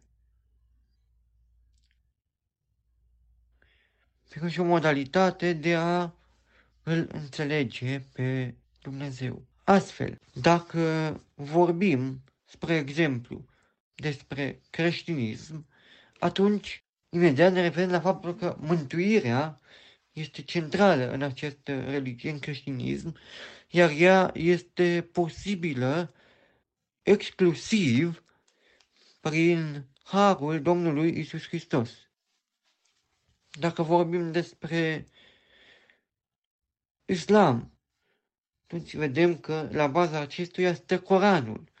Și pentru a sublinia o singură diferență, dar fundamentală, între islam și creștinism, faptul că în islam Domnul Isus este văzut ca un profet și nici de cum nu este recunoscută calitatea sa de fiul al lui Dumnezeu, de mântuitor. Referindu-ne pe de altă parte la budism, vedem că aici nu există un Dumnezeu personal, iar ideea de iluminare este mai degrabă un parcurs propriu al fiecărui om, care nu are în niciun caz legătură cu ceea ce se înțelege prin mântuire în, în creștinism. La fel, dacă vorbim despre panteism, ne referim la hinduism, unde există mai multe zeități. Ceea ce contravine cu conceptele de bază ale creștinismului, iudaismului sau islamului, religii monoteiste. Vedem cum toate religiile nu doar că nu sunt asemănătoare, ele sunt absolut diferite și cu toate că există elemente comune, sigur, fiecare e preocupată de uh, a înțelege cum a fost creat Universul, de a înțelege sensul pe care omul îl are în lume, de a înțelege, de a promova uh, o viață armonioasă, dar dincolo de aceste generalități, fiecare religie indică într-o total altă direcție. Așa cum spunea cineva, se poate argumenta logic în uh, ideea că toate religiile sunt false. De altfel, există atei care au făcut și fac acest lucru. La fel, se poate spune că o singură religie este adevărată, iar toate celelalte sunt false. Se poate argumenta și în această direcție, logic. Dar a spune că toate religiile sunt adevărate aceasta nu se poate susține în mod valid. Pentru că mai multe lucruri care sunt fundamental diferite, fundamental opuse chiar, nu pot fi în același timp adevărate. Precizez faptul că pentru documentarea în vederea realizării acestui episod am accesat o serie foarte interesantă, Diapologeticus, cu subtitlul Întrebări sincere despre credința creștină. Serialul acesta îl puteți accesa pe, pe YouTube, este o serie de videoclipuri pe care vă recomand cu încredere să le urmăriți, iar eu, mulțumindu-vă pentru atenția acordată, vă doresc ca Dumnezeu să vă binecuvânteze pe fiecare în parte. Toate cele bune! Lapte și bucate tare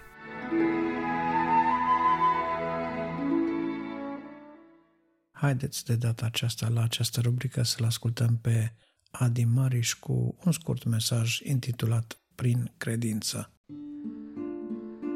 David a crescut de mic în ascultare de Dumnezeu. La un moment dat, Dumnezeu a intervenit în viața lui și a dat o coroană de rege. Totuși, viața lui David a continuat în mod obișnuit, fără să realizeze cu adevărat că a fost uns peste întreg poporul. La un moment dat ajunge să-l ucide pe Goliat cu o praștie. Saul îl ia sub aripa lui, dar devenind popular, începe să îi cadă lui Saul în disgrație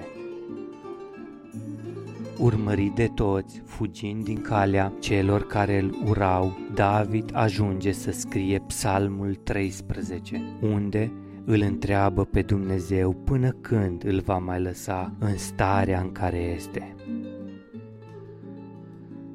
Toți căutau să îi ia viața și ajunsese într-o stare de depresie.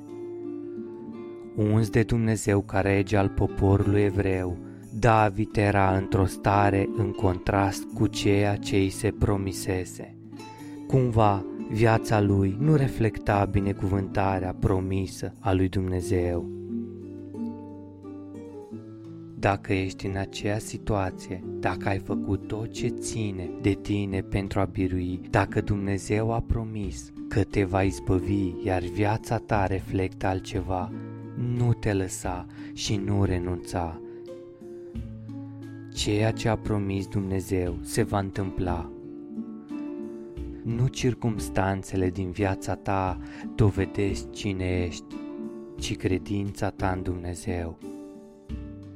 Diavolul în astfel de situații pune în mintea oamenilor sute de motive pe care ei să le găsească cu scopul să nu realizeze ceea ce și-au propus. Dumnezeu a biruit pe cruce ca noi să biruim la rândul nostru. Trebuie să îndrăznim și să nu ne lăsăm. David a încheiat psalmul 13 lăudându-l pe Dumnezeu. Asta înseamnă credință. În ciuda situației lamentabile în care era, David nu s-a lăsat de Dumnezeu. A crezut cu încăpățânare în promisiunile lui, iar Dumnezeu a onorat credința lui. Este un timp pentru toate. Poate nu înțelegi de ce tu nu ai reușit și cei din jurul tău au reușit, dar este un drum pe care trebuie să mergi și la timpul potrivit îți vei urca și tu munții. Nu plânge, pentru ce nu ai, ci râzi din toată inima pentru ce aventuri îți vor urma, că viața, până la urmă, chiar are farmec. Ai întrebări în inimă, ai nelămuriri și ți este frică de ce va fi mai departe? Ține minte că nu ești singur, Dumnezeu este întotdeauna în controlul vieții tale, nimic nu îi scapă.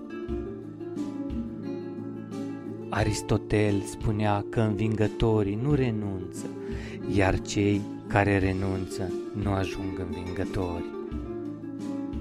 Noi suntem deja biruitori prin Isus, doar trebuie să punem mâna pe victorie. Cum? Prin credință. Profunzimi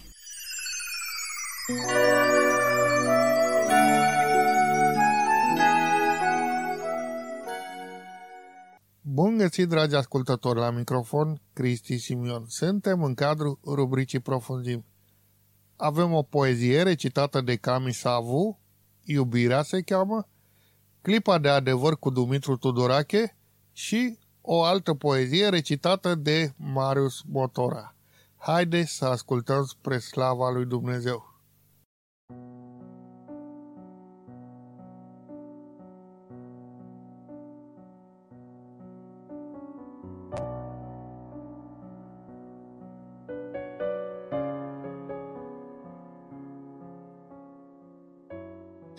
Iubirea.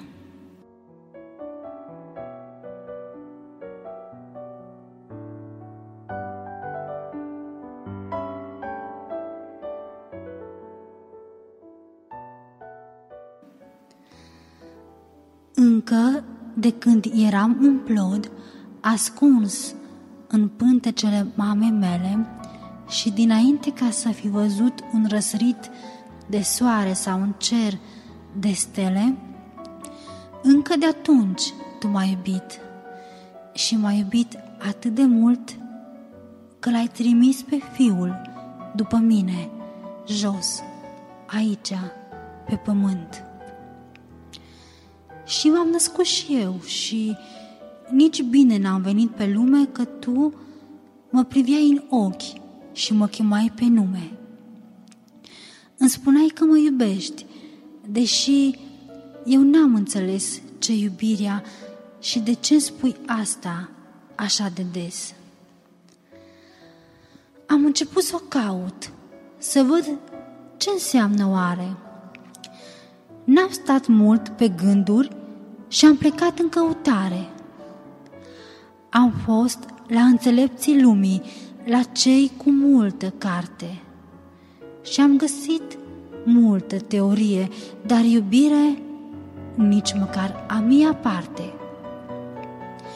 Am căutat-o și la cei avuți, la cei cu multă bogăție, dar iubirea le era de formă, plină de prea multă lăcomie. Am alergat și la prieteni, crezând că iubirea am să o găsesc. Am primit doar glume și o cară, nici măcar un simplu te iubesc. Am căutat-o pe cele mai mari înălțimi, dar și în adânc de mări. Mi-am luat aripile zorilor și am străbătut pământul în patru zări. Am ocolit pământul de atâtea ori doar ca să găsesc iubirea. Și pe oriunde am umblat, n-am găsit decât neîmplinirea. Căutam iubirea pentru că tânjeam să fiu de cineva iubit. În schimb, am găsit dezamăgirea, dar iubire n-am găsit. Am căutat-o peste tot, chiar și printre lacrimi și suspine. Și mi-am spus, că iubirea e un mit. Ea nu există pentru mine. Cerșeam iubire în jurul meu, dar nimeni nu-mi dădea. Doar un gram mi-aș fi dorit să gust o de s-ar putea. Doar un strop mi-ar fi de ajuns ca să-mi astâmpăr inima pustie. Nu-mi trebuia mai mult ca ființa mea din nou să reînvie. În căutarea mea nebună și în alergarea mea de zor, un susur blând și cald la ureche șoptea încetișor. Era acolo, din tinerețe, și, dacă bine mi amintesc, n-a încetat să-mi spună Fiule, eu încă te iubesc. Pentru o clipă m-am oprit în loc și cu sfială am întrebat Cine ești tu, Doamne, de mă oprești din căutat? Am tăcut. El mă privea îndelung, iar prezența lui mă copleșea. Și cu un glas duios mi-a zis, Fiule, eu sunt. Eu sunt iubirea. Nu se poate, e imposibil, îmi ziceam în sinea mea. Am căutat-o de atâta timp, iar acum stau față în față cu iubirea? Am căutat-o în întreaga lume, dar ea a fost cea care m-a găsit. Acum, inima de bucurie mi-e plină și sunt atât de fericit. Doar într-un singur loc pe acest pământ e atâta fericire. Doar la calvar am găsit pace sufletească și iubire. Acolo sus pe cruce, unde a murit Isus Hristos, Fiul de Dumnezeu, El e iubirea, mi-a răspuns și atunci am înțeles și eu. Atunci am înțeles cu adevărat ce înseamnă să iubești. Iubirea înseamnă mâini întinse ca să dai, nu să primești. Iubirea e o inimă ce se jerfește de dragul omenirii. Și de dragul meu a fost drobit Isus, regele iubirii. Deși te-am văzut în fiecare răsărit și apus de soare, în zâmbet de copil, în roa de pe iarbă și în fiecare floare, n-am putut să spun măcar un mulțumesc pe zi. Te rog, schimbă-mă, Iisuse, și iartă-mi modul meu de a fi. Doamne, îmi cer iertare că am căutat iubirea în altă parte, că n-am venit la Tine, ci te-am căutat în lucruri moarte. Îmi pare rău că n-am răspuns iubirii tale cu iubire, dar de azi, Isuse, te recunosc în viața mea ca Domn și Mire. Atunci, nu un gram de fericire, ci un ocean pe loc mai inundat. Nu un strop de iubire, ci o mare peste mine s-a revărsat. Iar acum că m-ai găsit, de la tine nu mai vreau să plec. Îți mulțumesc pentru iertare și cu reverență înaintea ta mă plec.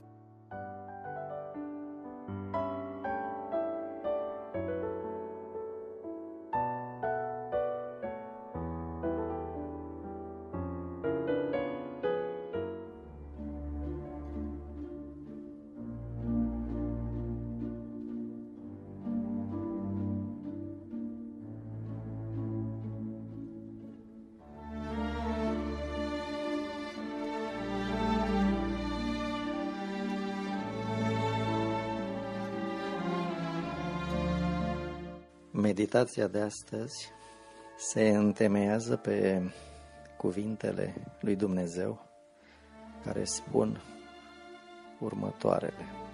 Astăzi, dacă auziți glasul meu, nu vă împietriți inima. Este un îndemn venit uh, din dragostea lui Dumnezeu care arată pe de o parte dorința lui Dumnezeu de a ne binecuvânta, de a ne dărui pe sine însuși, fiecăruia dintre noi, de a ne mântui din această lume a îngrijorărilor, a anxietății, a depresiei și așa mai departe. De ce astăzi? Fiindcă astăzi este ziua pe care suntem siguri. Când ne trezim de dimineață, putem să spunem cu certitudine, astăzi este ziua mea. Sau dacă vreți, putem să ne facem uh, planuri pentru această zi și să fim siguri că le vom împlini, fiindcă astăzi ne aparține cu adevărat, cu siguranță. Numai că după ce începe acest îndemn, Dumnezeu spune, dacă auziți glasul meu. De ce această condiție? Înțelesul uh, acestui cuvânt dintr-o perspectivă diferită. Și anume, aș vrea să pornim de la ideea, de la adevărul că cei mai mulți dintre noi, după o statistică neoficială, circa 99% dintre oameni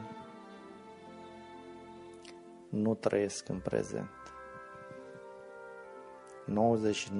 99% dintre oameni nu sunt conștienți de ceea ce fac astăzi. Nu sunt conștienți de ei înșiși, de actele și faptele lor, de gândurile lor. Știți foarte bine că psihologii au constatat că zilnic ne trec prin minte circa 60 de mii de cuvinte sau 60 de mii de gânduri, mai exact, dintre care 90% sunt gânduri vechi, din ziua, din zilele anterioare. Asta ce înseamnă? Că mintea noastră este un fel de loc în care gândurile aleargă fără a fi observate, uh, fără a putea fi oprite, fără a înțelege de ce, în ce scop și până la urmă care este utilitatea lor. Cu alte cuvinte, 99% dintre noi nu trăim în prezent. Trăim fie în trecut, um, preocupați de ceea ce ni s-a întâmplat ieri, săptămâna trecută, anul trecut, acum 10 ani, acum 30 de ani chiar. Uh, concentrația asupra unor amintiri, fie plăcute, și trăim din acelea, în uh, contrast cu ceea ce trăim în prezent, da? Fie de amintiri negative care ne alimentează noi și noi gânduri, chiar și gânduri de răzbunare. Ați auzit uh, expresii de genul să-mi facă mie așa ceva, lasă că îl aranjez eu. Eu cu ochi eu o să vadă el sau ea. Nu? Și atunci ne concentrăm, ne facem treaba ca niște roboți, ne facem jobul, mâncăm, ne ridicăm chiar și la masă, ne concentrăm asupra altor lucruri. Cu copiii discutăm puțin, ne uităm la televizor, citim o carte, dar gândul nostru este tot acolo. Să ne facem un plan, să vedem cum, cum reușim să ne satisfacem uh, orgoliu sau alte, alte lucruri.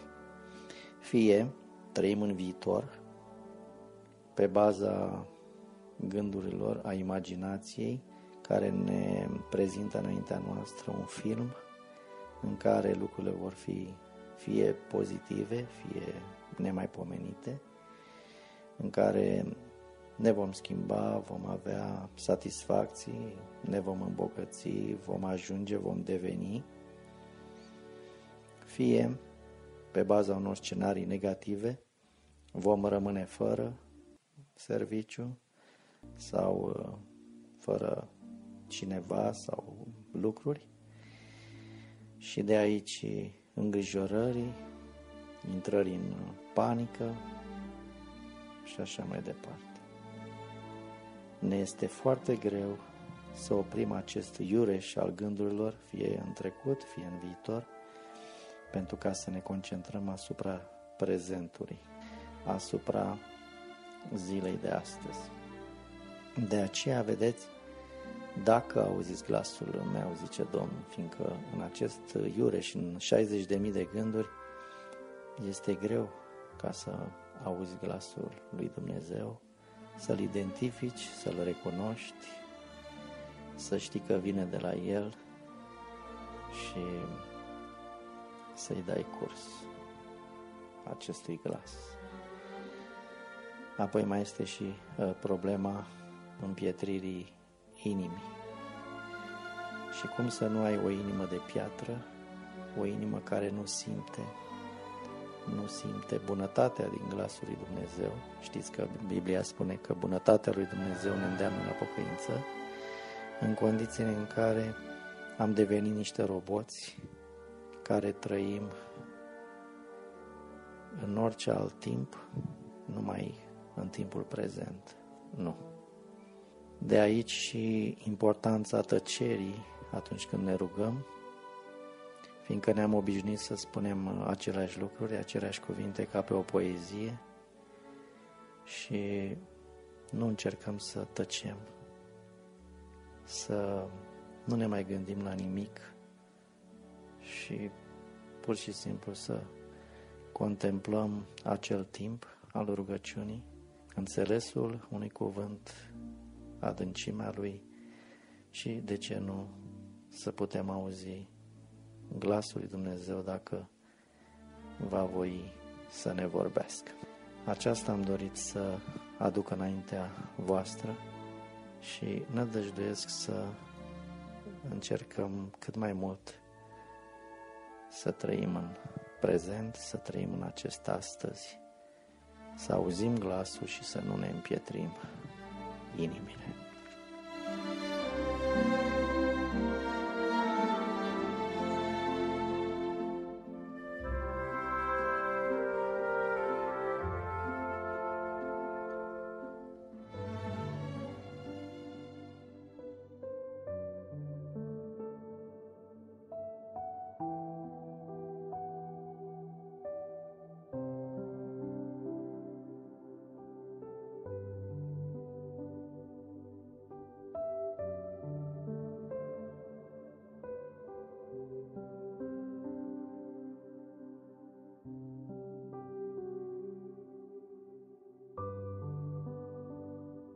N-am fi biruitori în ceasul încercării, dacă n-ar fi puterea ta cu noi. Mi-ar coborâ în atâncuri valurile mării, i-am pierde ținta în furtuni și ploi. De nu ne-ai alina cu mâna ta suspinul, mi s-ar preface sufletul în pustiu și ochii noștri n-ar întrezări seninul ce i-a ascuns din norul cenușiu. Ne-am prăbușit fără nădejde, în durere, de soarta ne-ar depinde de hazard. De nu ne-ai picura balsam de mângăiere în inimile noastre atunci când ard Noi nu străbatem singuri în această lume. Te avem pe tine, bunule păstor. Pe fiecare dintre noi ne știi pe nume și știi când rănile adânc ne dor. Nu-i încercare grea, nici lacrima fierbinte, să nu alinie mângăierea ta, fiindcă ne-ai săpat pe tale palme sfinte și niciodată nu ne vei uita. Suntem purtați în carul tău de biruință când trecem prin întunecoase vai. Tu nu ne lași să fim zdrobiți de suferință, căci mare preț avem în ochii tăi. Dacă n-ai fi cu noi, poezie scrisă de Anca Winter, interpretare audio motor al Marius Nicolae. Dumnezeu să vă binecuvinteze pe toți. Și nu uitați, nu te teme, căci eu sunt cu tine. Așa ne spune Dumnezeu. Nu te uita cu îngrijorare, căci eu sunt Dumnezeul tău. Eu te întăresc și tot eu îți vin în ajutor. Eu te sprijinesc cu dreapta mea biruitoare. Cartea profetului Isaia, capitolul 41, versetul 10.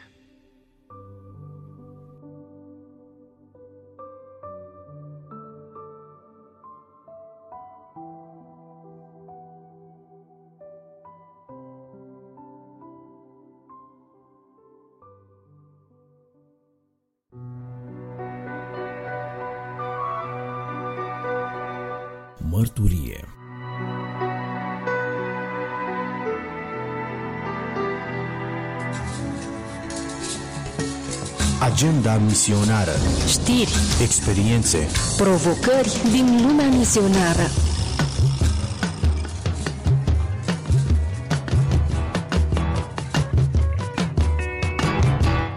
Bun găsit la Agenda Misionară, sunt uh, Daniela Delibaș. Vă salut cu bucurie, stimați ascultători, ai postului de radio Vocea Evangheliei. Cu salutul, fiți tari în Domnul oriunde v-ați afla. Am bucuria astăzi să-i spun bun venit uh, în studio fratelui Marius Motora, pastor în uh, comunitatea baptistă Suceava și căsătorit cu Carmen Motora, autoare de carte creștină. Bine ați venit la Agenda Misionară, este o onoare. Bine v-am găsit, vă mulțumesc pentru invitație, Dumnezeu să fie slăvit. Totodată sunteți implicat în lucrarea de evangelizare și asistență spirituală a celor privați de libertate din penitenciarul Botoșani. Cum a început această slujire în penitenciar? Cum v-a călăuzit Dumnezeu înspre această implicare? Lucrarea cu cei privați de libertate aflați în penitenciarul Botoșani și nu doar în penitenciarul Botoșani, a început cu mult timp înainte de a ajunge să slujesc fizic la cei de acolo. Atunci când am intrat în lucrarea Domnului, în urmă cu 29 de ani, când am venit din Banat spre nordul Moldovei, una din uh, dorințele mele a fost să mă implic în formarea de lucrători. De lucrători care să împartă drept cuvântul adevărului și să devină folositor pentru lucrarea împărăției lui Dumnezeu. Și în felul acesta am deschis o școală biblică prin corespondență și de atunci, de vreo 25 de ani, chiar și în prezent, conduc acest uh, proiect de educație biblică prin corespondență. Avem uh, înregistrați în evidențele noastre undeva la 600 de studenți, studenți din țară, din străinătate, care au trecut prin cursurile acestea și bucuria mare a fost să văd și cereri din partea unor deținuți aflați în diferite penitenciare din România. Spre exemplu, Bacău, Aiud, Gherla, Timișoara, București. Pentru mine a fost o bucurie să văd că există deschidere în ce privește studierea Cuvântului lui Dumnezeu. Am uh, corespondat cu ei, le-am răspuns la întrebările lor, am ținut legătura cu ei, parte din ei au terminat, câțiva nu și-au terminat uh, studiile toate așa, dar au parcurs aceste materiale. Știind că noi la Botoșani avem penitenciar, a fost dorința mea și a soției să ajungem și la noi în oraș, la penitenciarul din oraș. Nu știam cum. Nu știam cum nu poți intra în penitenciar oricum. Trebuie să existe aprobare, trebuie să existe niște documentații clare acolo. Dar mi-am rugat, ne-am rugat, Doamne, Tu știi cel mai bine cum trebuie făcut ca, într-adevăr, să putem ajunge și în penitenciarul din orașul nostru. Nu ați avut nicio scrisoare de la vreo persoană privată de libertate din penitenciarul Botoșani? Nu am avut, nu am avut. M-am rugat cu Carmen și mi-aduc aminte, într-o zi, venind de la cumpărături, vine în camera unde eu lucram și îmi spune, ăsta avea o scrisoare în mână și spune, ăsta e răspunsul lui Dumnezeu la rugăciunile noastre. Și am zis, ce s-a întâmplat? Ai o scrisoare de la penitenciarul Botoșani. Am deschis-o, am citit-o, am lăcrimat, împreună cu Carmen ne-am rugat și am mulțumit lui Dumnezeu. Un deținut își exprima dorința de a studia la școala noastră biblică prin corespondență, să primească și el cursurile. După aceea, interacționând cu el, l-am întrebat cum de a ajuns în posesia adresei noastre și spunea că cineva s-a transferat de la Bacău la Botoșani și printre lucrurile lui a găsit cărțile pe care noi le foloseam la școala biblică prin corespondență și în felul acesta am intrat în penitenciarul Botoșani și de la el au mai fost în jur de 20 de, de deținuți care au fost parte din programul nostru. Ne-am bucurat să vedem că, într-adevăr, lucrarea aceasta a ajuns și în orașul nostru, la penitenciarul din orașul nostru. Dar, la un moment dat, mi-am dorit mai mult. Doamne, aud în stânga, în dreapta, de la diferiți prieteni, că sunt frați care merg acolo fizic și predică Evanghelia. Vreau și eu. Nu știu cum să ajung, dar vreau și eu să ajung, dacă se poate, să predic eh, cuvântul lui Dumnezeu și să-i văd față în față pe, pe deținuți. Și apoi ne-am rugat, am stat înaintea lui Dumnezeu, am postit și s-a întâmplat că, datorită relației de prietenie pe care am avut-o și continui să o am cu Petrică Uțuțoi, pastorul Bisericii Limanuri Bune din Botoșani, și datorită deschiderii și apropierii de Biserica Limanuri Bune, mi s-a oferit ocazia ca prin ei să pot intra în penitenciarul Botoșani să predic Evanghelia. Petrică a predicat Evanghelia la penitenciar din 90. Mergea săptămânal și predica și era singur. În ultimii ani, așa vreo 10 ani, cred că, nu știu exact, el a stat înaintea Domnului, s-a gândit că trebuie și alții să meargă și să predice cuvântul. Și în felul acesta, prin biserica lor, sunt autorizate câteva persoane care au acces în penitenciar după un program bine stabilit în fiecare sâmbătă, dimineața de la 10 la 12, o echipă de frați, prin biserica, repet, Limarul Bune, mergem și o predicăm Evanghelia. Și iată că în urmă cu șase ani, aproape șase ani, prima dată am pășit fizic în penitenciarul Botoșan cu Biblia, cu Petrică lângă mine, mi-a zis, este prima dată, este prima întâlnire, trebuie să merg cu tine ca să te ajut, să te sprijin, că nu știi cum se procedează. Și de atunci și până în ziua de astăzi slujesc acolo împreună cu alți frați, împreună cu Petrică și avem parte de experiențe frumoase și binecuvântate cu Domnul. Cum a fost primul impact cu cei privați de libertate din penitenciarul uh, Botoșani? S-ar putea să zâmbiți puțin, dar pentru mine, în momentul în care am ajuns în penitenciar, m-am speriat. Pentru că nu-i, nu ușor.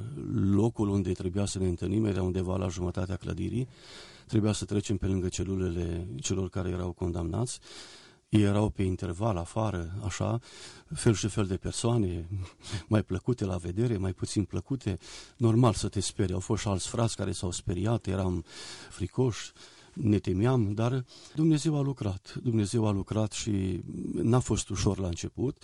După aceea ne-am acomodat, Domnul a început să lucreze și iată că de atâta timp facem lucrarea aceasta și o lucrare plăcută și frumoasă și binecuvântată de Dumnezeu. Care este echipa de slujire? Prin Biserica Limanuri Bune suntem undeva la 30 de persoane care mergem uh, la penitenciar, nu toate odată, nu, există o planificare lunară în fiecare sâmbătă dimineață de la 10 la 12, în urma programărilor pe care le fac cei de la Biserica Limanuri Bune, mergem undeva în jur de șase frați, în echipe de câte doi, așa și slujim pe trei secții diferite în penitenciar, pe secția a doua, pe secția a treia și pe secția a cincea.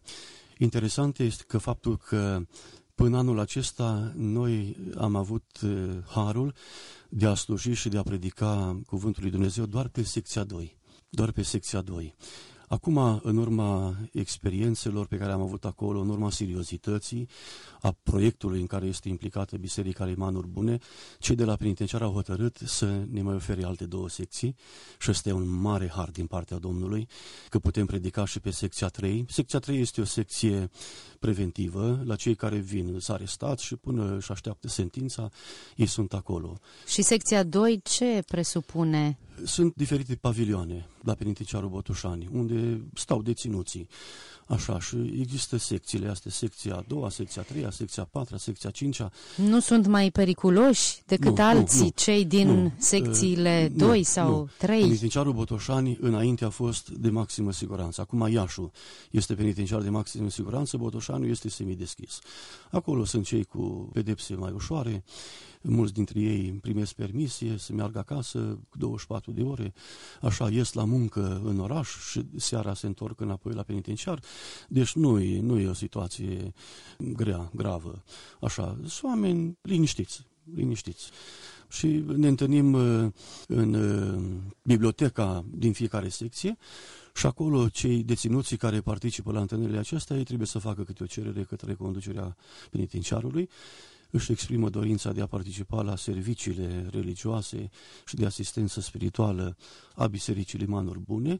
De fiecare dată, înainte de fiecare nu, întâlnire? Nu, nu. Ei fac cererea aceasta, comandantul penitenciarului o aprobă și atunci ei sunt trecuți pe tabel și pot participa la întâlnirile noastre. E adevărat că sunt și alții care participă fără să aibă cererea făcută, dar ni se pune în vedere să fie totul normal, să fie trecuți într-o evidență și să participe doar cei care s-au înscris pe tabelul respectiv. Și ăștia participă la întâlnirile noastre.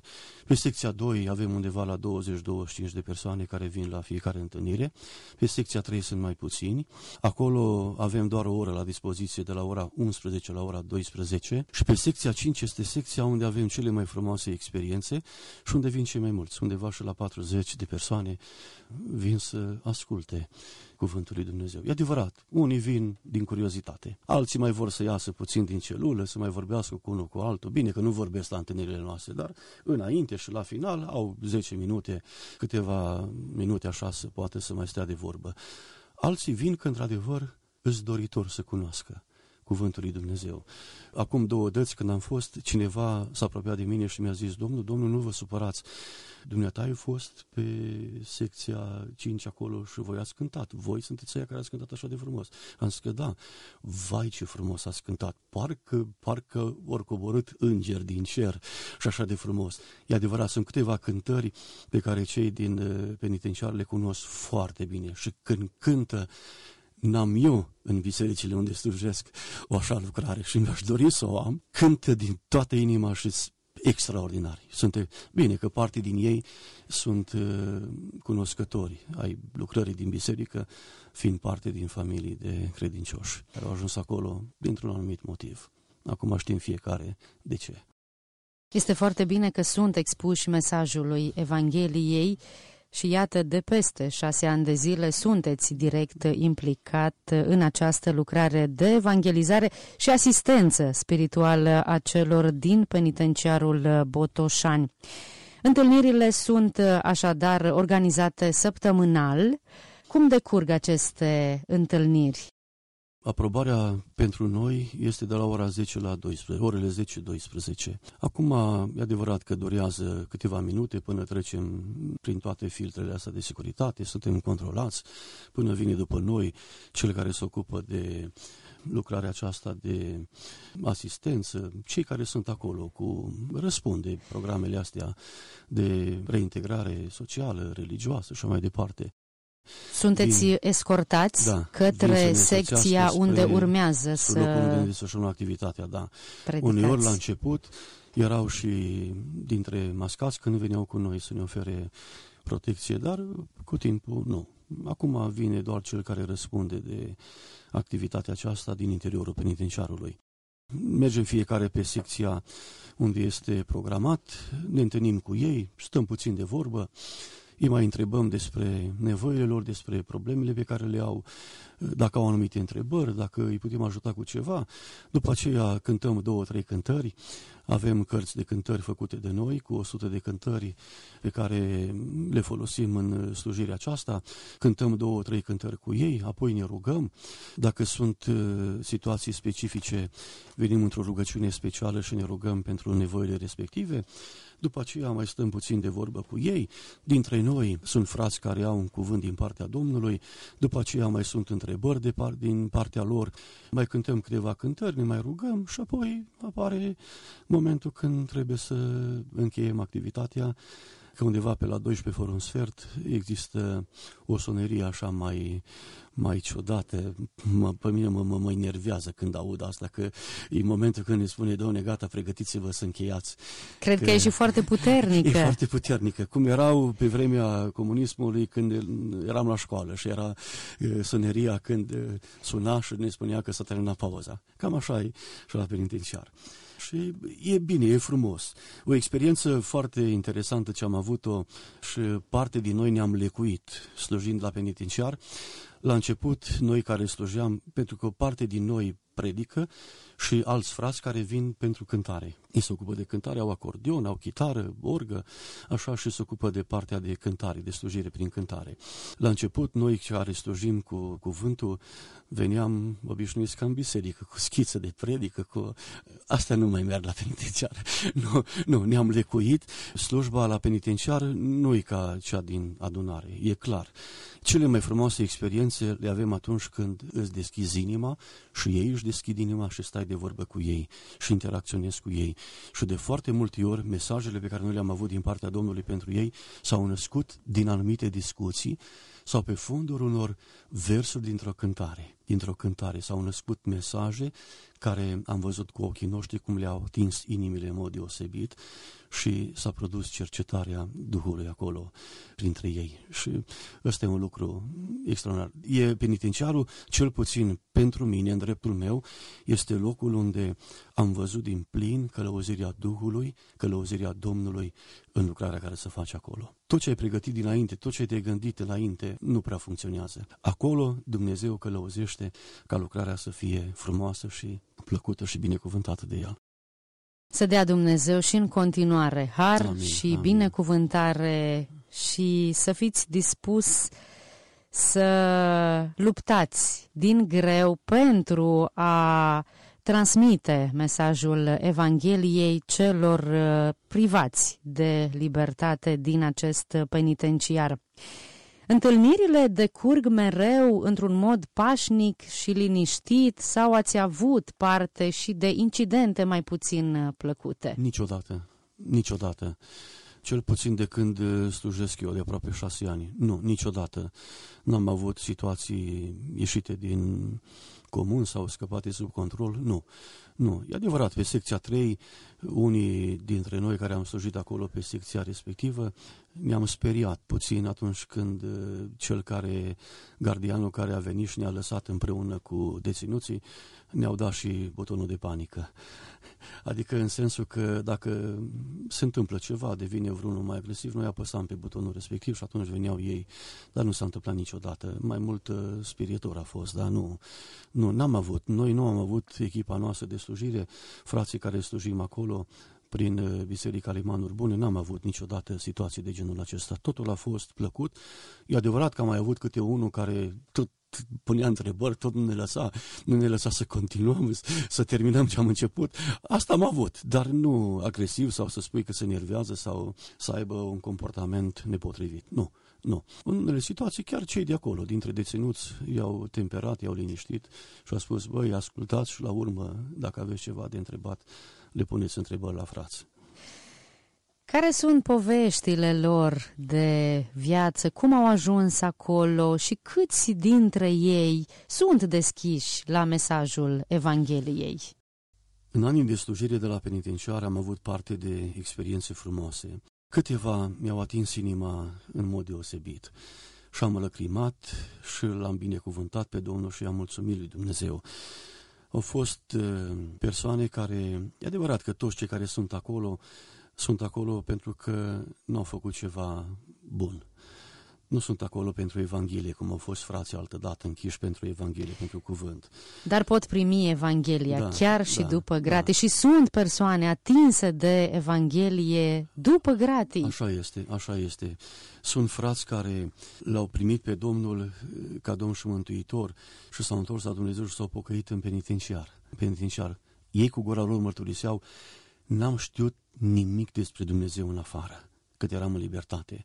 Nu aveam timp, nu ne interesa.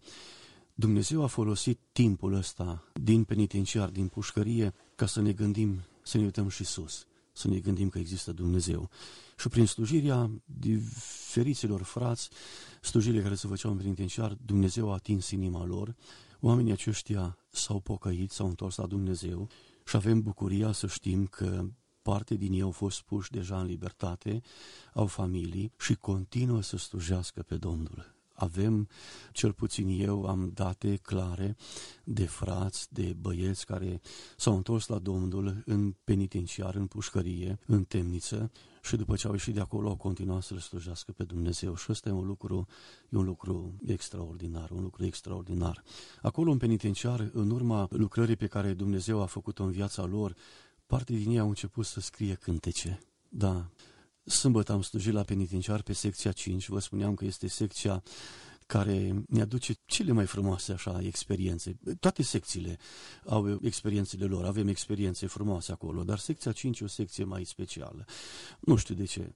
E deschiderea mai mare, vin mai mulți. Acolo avem un deținut care știe să cânte la chitară, el cunoaște, nu este străin de lucrarea care o facem noi și de lucrarea spirituală și el de multe ori, chiar și acum sâmbătă, a acompaniat cântările noastre cu chitara, cântând la chitară și a fost ceva frumos. Ei, acolo era un frate, un domn, care în penitenciar s-a întors la Domnul s-a întors la Domnul și atunci când i-am întrebat dacă cineva dintre voi are să ne spună ceva, poate aveți o experiență cu Dumnezeu, ați avut o săptămână asta, poate vreți să citiți o poezie sau să citiți un psalm sau dacă aveți ceva, îndrăzniți.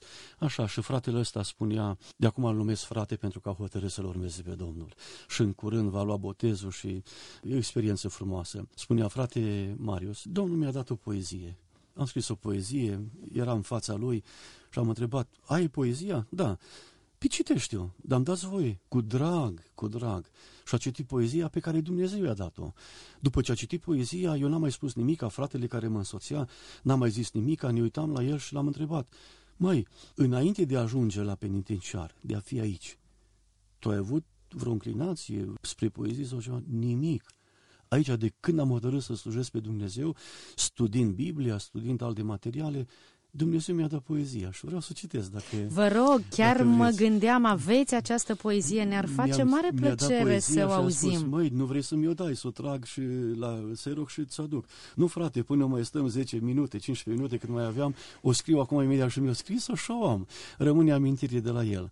Așadar, o poezie compusă de către un Deținut. om privat de libertate din penitenciarul Botoșani, după ce l-a cunoscut pe Hristos. Amin, amin. Diferă poezia față de cele cu care noi suntem obișnuiți în adunările noastre, dar este ceea ce Dumnezeu i-a dat acestui om și îl apreciez foarte mult și l-am încurajat să continue, să continue să stea înaintea Domnului, să primească de la Domnul și alte poezii. Poezia se intitulează Isus Lumina Lumii. Iată ce spune poezia, din vechime prorocit, în lume Isus a venit, să aducă pocăință pentru cei ce au credință, să dea iertare de păcat și un trai schimbat. Minuni multe a făcut pentru cel ce a crezut. Învățătură multă a dat la cei ce au ascultat. Pe nedrept a fost condamnat, pe Golgota crucificat. Pe cruce el a murit ca orice om să fie mântuit. A treia zi a înviat, la ei săi s-a arătat a primit toată puterea odată cu învierea. S-a înălțat în cer sus, la dreapta Tatălui pus. Va veni a doua oară, ca turma sa să nu piară. Va judeca cu dreptate, după credință și fapte. Asta este poezia. Eu când am citit-o am lăcrimat și nu se poate să nu, să nu-L binecuvintez pe Domnul pentru pentru astfel de, de experiențe și astfel de momente pe care le trăiește fratele ăsta în penitenciarul Botoșani. O experiență frumoasă și plăcută. Sunt într-adevăr versuri deosebite și o mare încurajare pentru dumneavoastră și pentru întreaga echipă implicată în această lucrare. Iată, vieți sunt schimbate, inimi sunt atinse și cercetate de Duhul Sfânt. Dacă tot vorbim despre poezie, nu pot să nu precizez și faptul că și dumneavoastră aveți darul de a recita poezii. Mulțumesc. Este un mod extraordinar în care recitați aceste poezii și ele sunt încărcate pe YouTube. Vă rog pentru ascultătorii Radio Vocea Evangheliei dacă este posibil să recitați poezia în zorii Sfintei Zile, Hristos a înviat. Este o poezie recitată așadar aici la Radio Vocea Evangheliei de către Marius Motora, prezent în studio. Versurile îi aparțin lui Valentin Popovici. În zorii Sfintei Zile, Hristos a înviat, recită Marius Motora.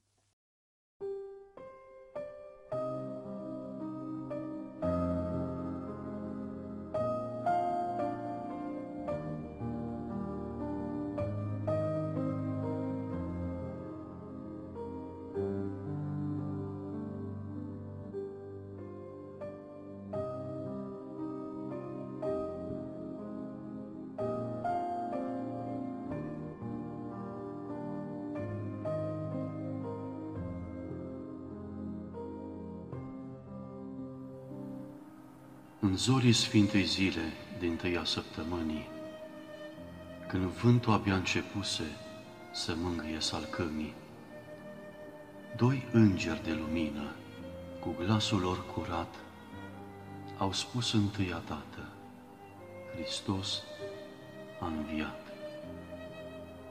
Din toată omenirea unor femei sărace s-a dat din tâi vestirea de glorie și pace. Cu ele firea întreagă a scos un lung oftat, când îngerii grăiră, Hristos a înviat. Femeile cu tiamă să uite în jur deodată, sigilele surupte și piatra e răsturnată. Și îngerul le spune din nou, mai apăsat, de ce vă este teamă? Hristos a înviat.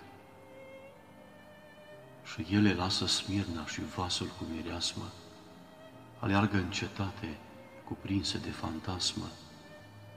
Se miră ucenicii să fie adevărat, iar ele strigă într-una, Hristos a înviat. Apostolii în grabă și în frica lor adâncă, aleargă în grădină la grota cea din stâncă. Și iată că mormântul e gol. Ce s-a întâmplat? Și îngerii proclamă, Hristos a înviat. Iar undeva în umbră, fugind prin coridoare, cu sulițele rupte, în groaza cea mai mare, soldații de la groapă se adună la palat. Îi spun și lui Caiafa, Hristos a înviat. Împiedicați în ciucuri și în grele patrafire, aleargă mari preoți, întorși pe dos în fire. Mânia li se arată în glasul tulburat. Auzi ce se vestește? Hristos a înviat.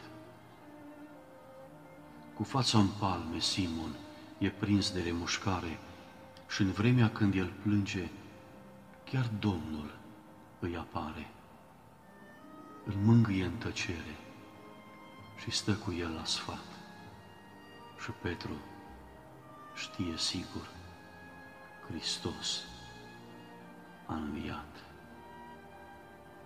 Iar seara când se adună, apostolii cu frică și ușile sunt închise și nu știu ce să zică.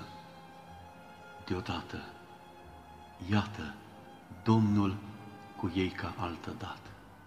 Și atunci, cu toții strigă, Hristos a înviat.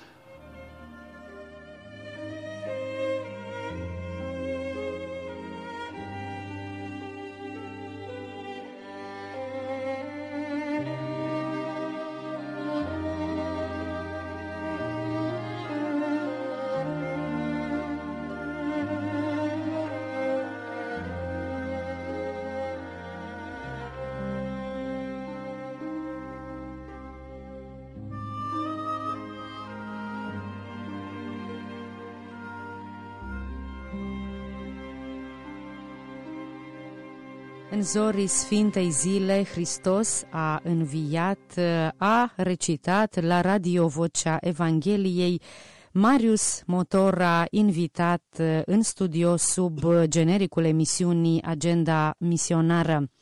Așa cum am spus, aveți un dar de a recita poezii.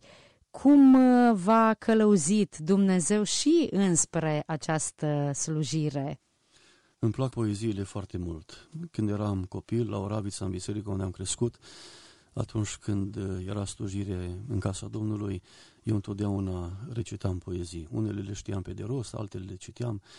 Mi-au plăcut dintotdeauna poeziile.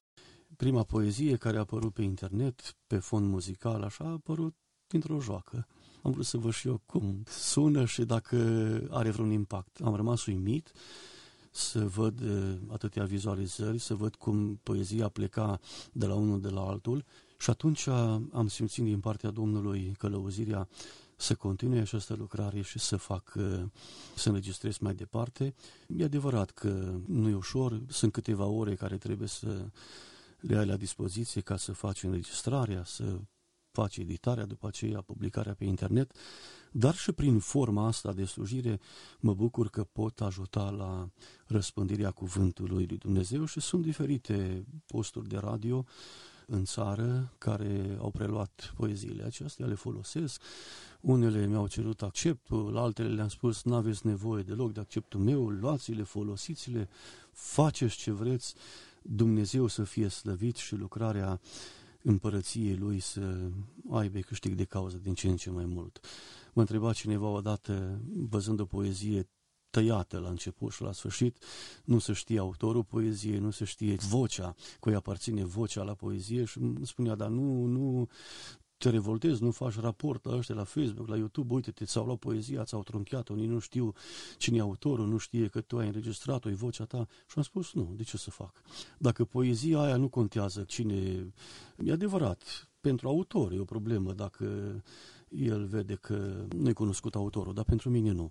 Pentru mine nu. Mergem mai la unul, la altul, poezia aceea atinge inimile celor întristați, celor descurajați, îi întărește pe frați, așa, lucrarea și pentru mine ăsta e un uh, răspuns frumos din partea Domnului legat de lucrarea aceasta.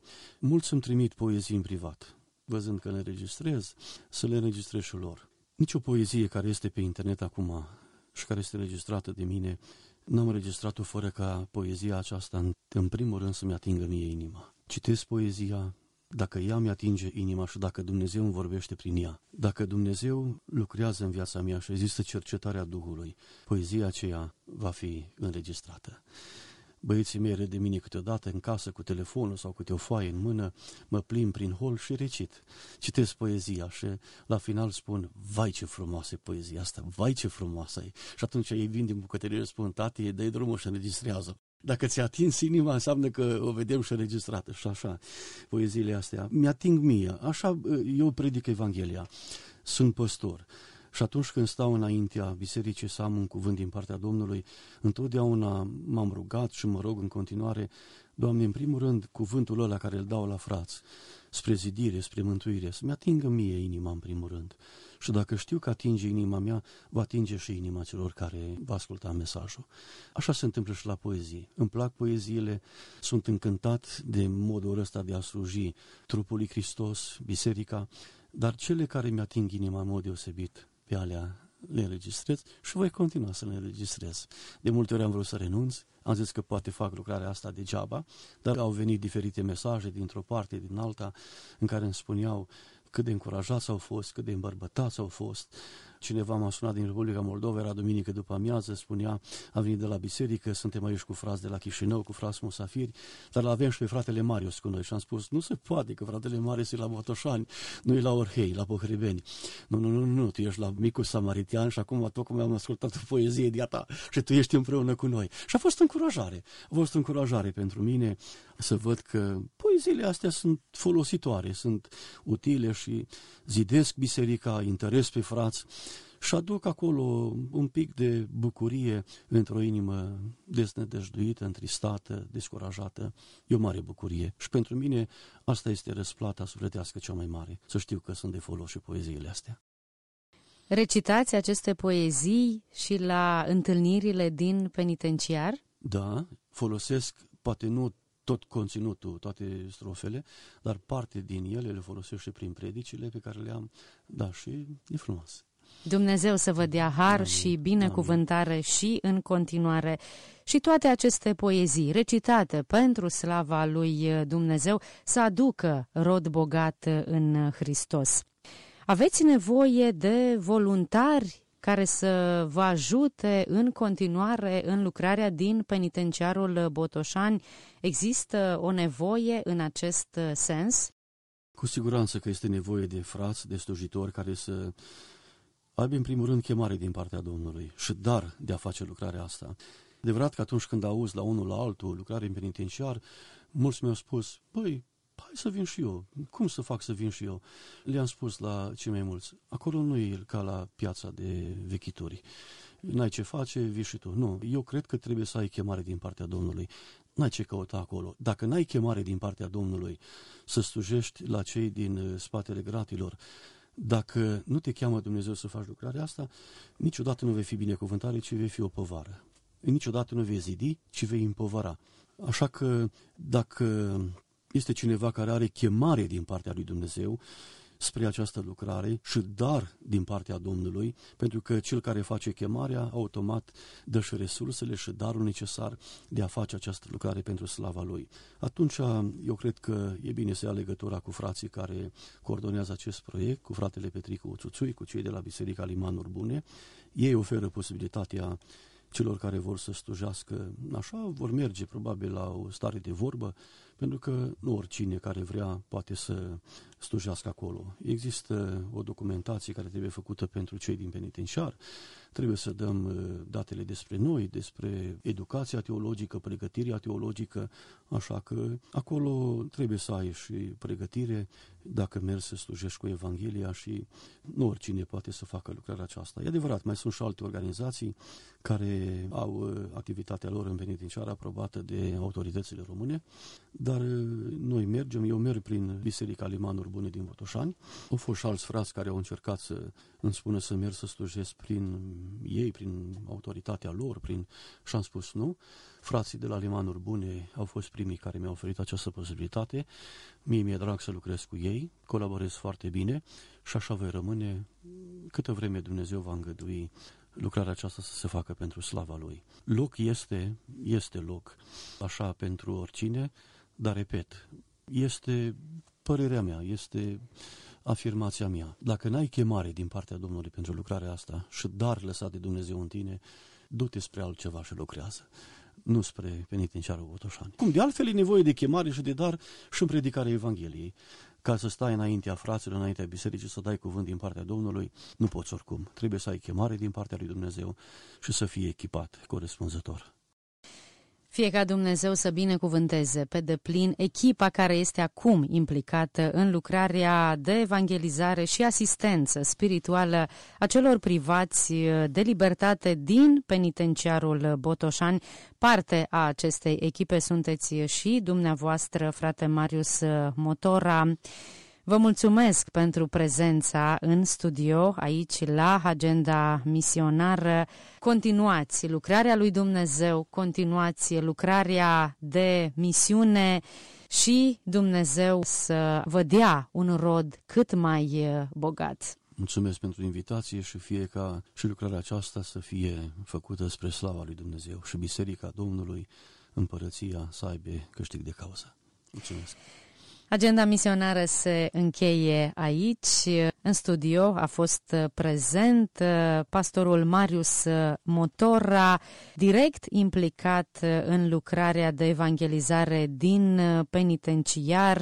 Vă mulțumim, stimați ascultători, pentru audiție până la o nouă ediție a acestei emisiuni vă invităm să vă rugați pentru lucrarea misionară din penitenciarul Botoșani.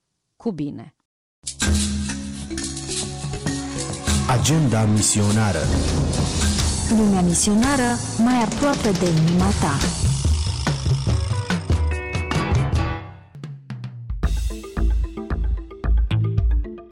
Enciclopedie Râsul sănătos face mult bine organismului. Invitatul nostru, dr. Livius Percy, ne prezintă azi, la momentele creației, câteva beneficii ale acestui dar al lui Dumnezeu.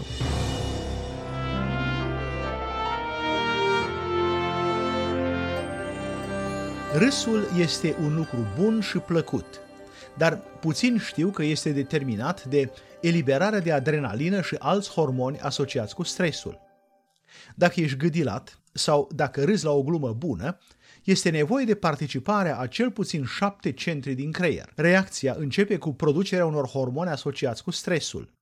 Ritmul normal de respirație este întrerupt și sunt produși diferiți neurotransmisători, inclusiv dopamina. Creierul interpretează gâdilatul și de aceea nu te poți gâdila singur, întrucât creierul știe că degele tale produc gâdilatul. Oamenii de știință cred de asemenea că atunci când începi să râzi, glandele salivare încep să secrete mai mulți compuși pentru sistemul imunitar. Sunt produse în cantități mari anticorpi și celule T care omoară virusuri. Pulsul inimii crește, la fel ca și tensiunea arterială, pentru a sprijini spasmele musculare rezultate în urma râsului. Aceste spasme musculare sunt de fapt un bun exercițiu aerobic. De fapt, un minut de râs sănătos este la fel de bun ca 10 minute de exercițiu fizic intens. În afară de faptul că întărește legăturile sociale, râsul este bun din mai multe puncte de vedere. Gâdilatul este un mod în care părinții stabilesc legături cu copilașii lor. Umorul cu bun simț poate înveseli inima și poate înviora sufletul. În plus, deși râsul nu pare să fie un argument în favoarea evoluției, poate fi ușor interpretat ca un dar al lui Dumnezeu pentru a ne înviora spiritul.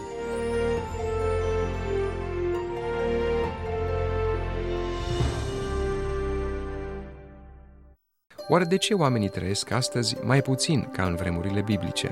Răspunsul urmează să-l aflăm la momentele creației de astăzi. Iar acum, invitatul emisiunii, Dr. Livius Percy.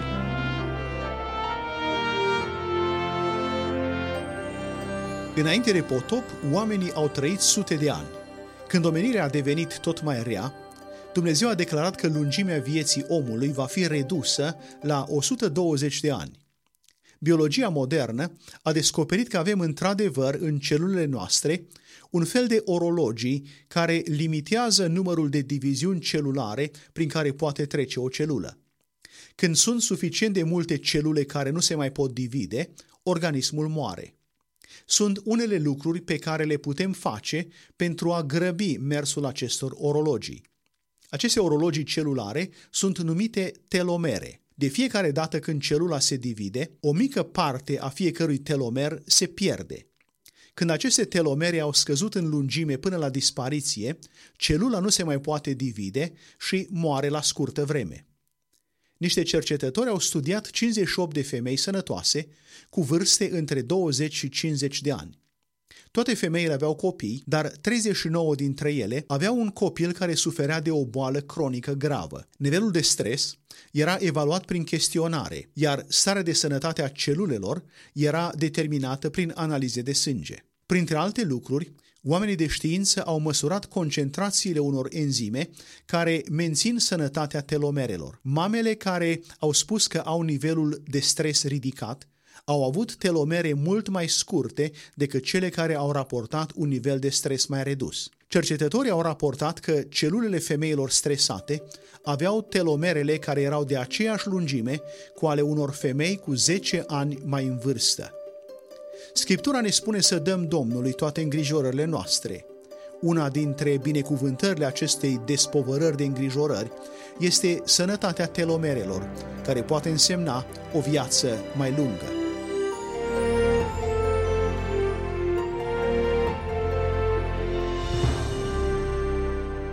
Dragi ascultători, fiți alături de noi și la următorul moment al creației care proclamă evidențe ale adevărului lui Dumnezeu. Sunt Radu Mureșan, la revedere! Documentar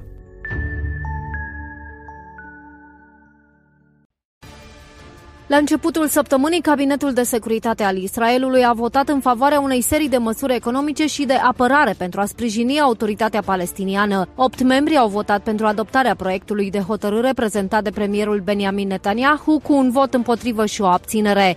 În absența unei schimbări în evaluarea națională, Israelul va acționa pentru a preveni prăbușirea autorității palestiniene, cerând în același timp palestinienilor să înceteze activitatea anti-israeliană pe arena juridico-diplomatică internațională, incitarea în mass media și în sistemul său de învățământ, plățile către familiile teroriștilor și ucigașilor și să oprească construcțiile ilegale în zona C, a spus Benjamin Netanyahu după vot. Sondajele palestiniene recente arată că președintele Mahmoud Abbas, în vârstă de 87 de ani, este bolnav și profund nepopular, iar populația arabă palestiniană oferă sprijin tot mai mare pentru grupurile teroriste armate. Într-un interviu acordat duminică pentru CNN, președintele american Joe Biden a avertizat autoritatea palestiniană că și-a pierdut credibilitatea și nu poate să dea vina pe Israel, iar situația actuală creează un vid pentru extremism.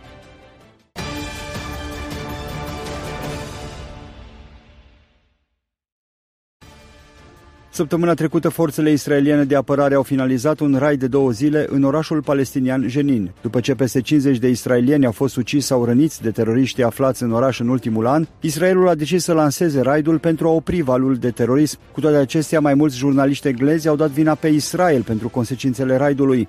În timpul unui interviu cu fostul premier israelian Naftali Bennett, o prezentatoare BBC a făcut următoarea declarație. Cităm, teroriști, dar copii. Forțele israeliene sunt bucuroase să omoare copii. Încheia citatul. Prezentatoarea a continuat spunând că patru din cei 11 teroriști uciși aveau sub 18 ani.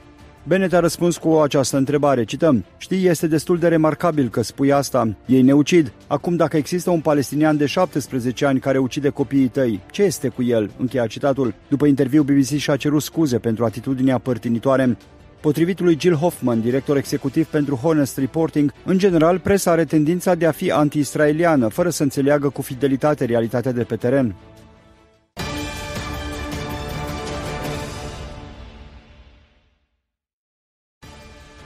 Filmul Sound of Freedom, care este inspirat din fapte reale și din credința creștină a unui fost agent al securității interne, care pornește într-o călătorie pentru a salva sute de copii de traficanții de carne vie, a devenit filmul numărul 1 în America chiar de ziua independenței, depășind filmele de succes de vară precum Indiana Jones și Cadranul Destinului. Sound of Freedom de la Angel Studio a încasat 14,2 milioane de dolari în vânzări într-o singură zi, pe 4 iulie, ajungând pe primul loc la box office. Filmul îl are pe Jim Caviezel în rolul agentului federal Tim Ballard și a primit ratingul de CinemaScore A+. Astăzi, la o săptămână distanță de la lansare, criticii de film au prezis că filmul va depăși 20 de milioane de dolari în vânzări brute până la sfârșitul săptămânii. Filmul a generat puternice emoții pentru cei care l-au vizionat, mulți dintre ei declarând la ieșirea de la film că realitatea din spatele traficului de copii este cu adevărat cumplită. Filmul are o evidentă influență creștină, ceea ce a deranjat grupurile progresiste. Anumite televiziuni americane au făcut o adevărată campanie împotriva filmului, îndemnând oamenii să nu vizioneze Sound of Freedom despre traficul de copii.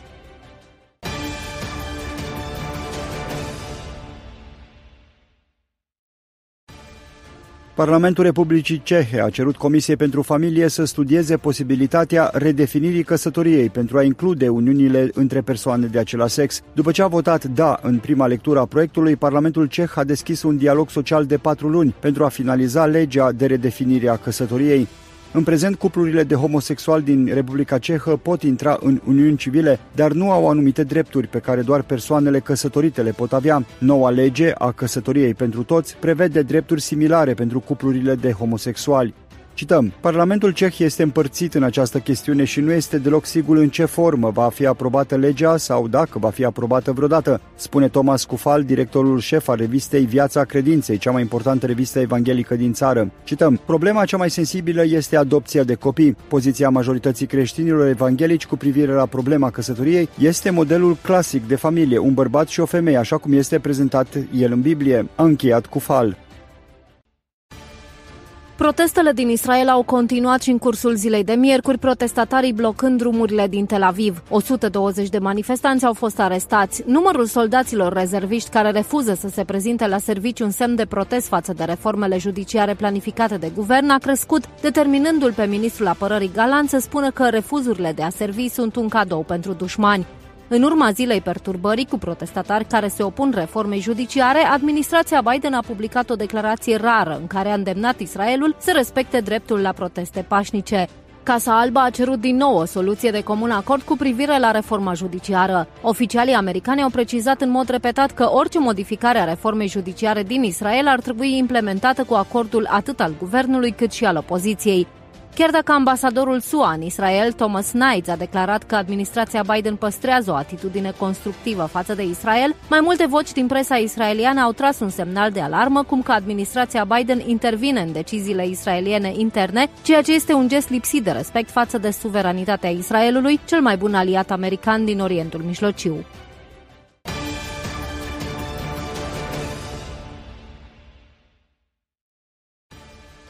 În timp ce situația israeliană internă este marcată de dispute puternice, organizația teroristă Hezbollah emite tot mai multe pretenții față de Israel. Acum nu se mai mulțumește doar să ceară oprirea unor lucrări de consolidare a frontierei în dreptul localității Gajar, dar cere și ca toate disputele referitoare la granița cu Liban să fie deschise spre discuție. Tensiunile dintre Israel și Hezbollah sunt în creștere, deoarece gruparea teroristă libaneză refuză să elibereze o tabără ridicată pe teritoriul israelian, unde opt bărbați înarmați sunt campați sub protecția căștilor albastre Unifil a ONU. Potrivit rezoluției 1701 a Consiliului de Securitate al Națiunilor Unite, care a pus capăt celul de-al doilea război din Liban din 2006, grupării teroriste îi se interzice operarea în apropierea graniței, iar oficialii israelieni au criticat incapacitatea Unifil de a opri Hezbollah. Guvernul libanez a transmis deja mesaj Israelului că nu dorește un nou război, iar Israelul urmărește rezolvarea actualei crize pe cale diplomatică. Totuși, se pregătește pentru evacuarea cu forța dacă toate demersurile diplomatice eșuează. Ceea ce este extrem de important este faptul că America a transmis deja un mesaj Israelului să se oprească cu lucrările de consolidare a demarcațiilor de la granița sa de nord, ceea ce face ca poziția americană să coincidă cu poziția Hezbollah,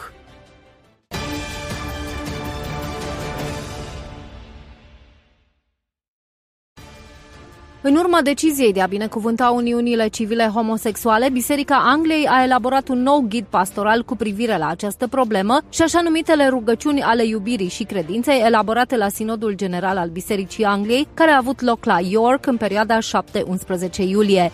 Din cauza unor proceduri interne de vot, o decizie finală referitoare la direcția pe care Biserica Angliei să o abordeze față de cuplurile gay va fi luată la Sinodul General din noiembrie. Această amânare a conducerii anglicane a generat critici din partea celor care promovează drepturile comunității LGBTQ. Disensiunile sunt extrem de puternice pe acest subiect. 27 de lideri din conducerea bisericii au semnat o scrisoare în care se susține o viziune istorică asupra căsătoriei. Schimbarea actualului canon este în viziunea semnatarilor scrisorii ilegală, neconstituțională și nelegitimă. Printre semnatari se numără și Julian Henderson, președinte al Consiliului Evanghelic al Bisericii Angliei.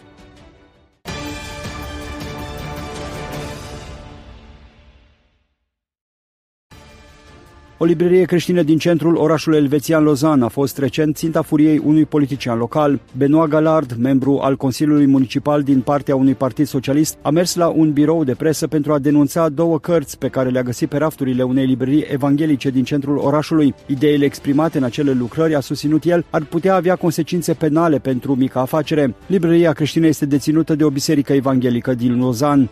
Cităm, homofobia este răspândită în centrul orașului Lozan, a spus politicianul într-un articol publicat de tabloidul Blick. Politicianul a denunțat că mișcarea evanghelică din întreaga lume face prozelitism folosind noile tehnologii și platforme utilizate de tineri pentru a atrage noi adepți. Partidul Socialist al lui Galard conduce guvernul de la Luzan și speră că, cităm, executivul să ia măsuri pentru oprirea predicării homofobe în spațiu public conform noilor legi din 2018, a spus el pentru Blick. Acum există o lege clară și a fost depășită o linie roșie care trebuie condamnată deoarece compararea homosexualității cu o boală incurabilă este o infracțiune. În ultimii ani și alte afaceri deținute de creștini de votație au fost sub presiune, cum a fost cazul ciocolatierului la Derac, ale cărui magazine au fost atacate din cauza sprijinului proprietarului pentru marșul anual pentru viață. Parlamentul israelian Knesset a adoptat luni o lege din pachetul legislativ ce se dorește a fi reforma juridică a Israelului și care le-ar interzice judecătorilor să anuleze legile adoptate de Parlament sau deciziile cabinetului folosind un standard de rezonabilitate. După vot, Israelul a fost cuprins de manifestații. Oponenții reformelor au declarat, cităm, o zi a perturbației, blocând autostrăzi, aeroportul Ben Gurion, zone comerciale și consulate, inclusiv reședința președintelui. Poliția a folosit tunuri cu apă pentru a-i scoate pe manifestanți de pe autostrada Ierusalim-Tel Aviv și susținătorii reformelor guvernului Netanyahu au ieșit în stradă pentru a-și arăta sprijinul pentru această inițiativă legislativă. Cunoscutul autor Amir Tsarfati a explicat situația din Israel spunând că legea votată luni este bună pentru că elimină ceea ce se numește standardul rezonabil aplicat de Curtea Supremă deciziilor Parlamentului sau Guvernului. Nici o Curte Supremă din lume nu are standarde de rezonabilitate. Fie este legal, fie este ilegal. Ceea ce este rezonabil pentru un liberal ar putea fi nerezonabil pentru un conservator și invers. Odată ce Curtea Supremă a ajuns plină de liberali, standardul de rezonabilitate este în conformitate conformitate cu ceea ce este rezonabil pentru un liberal.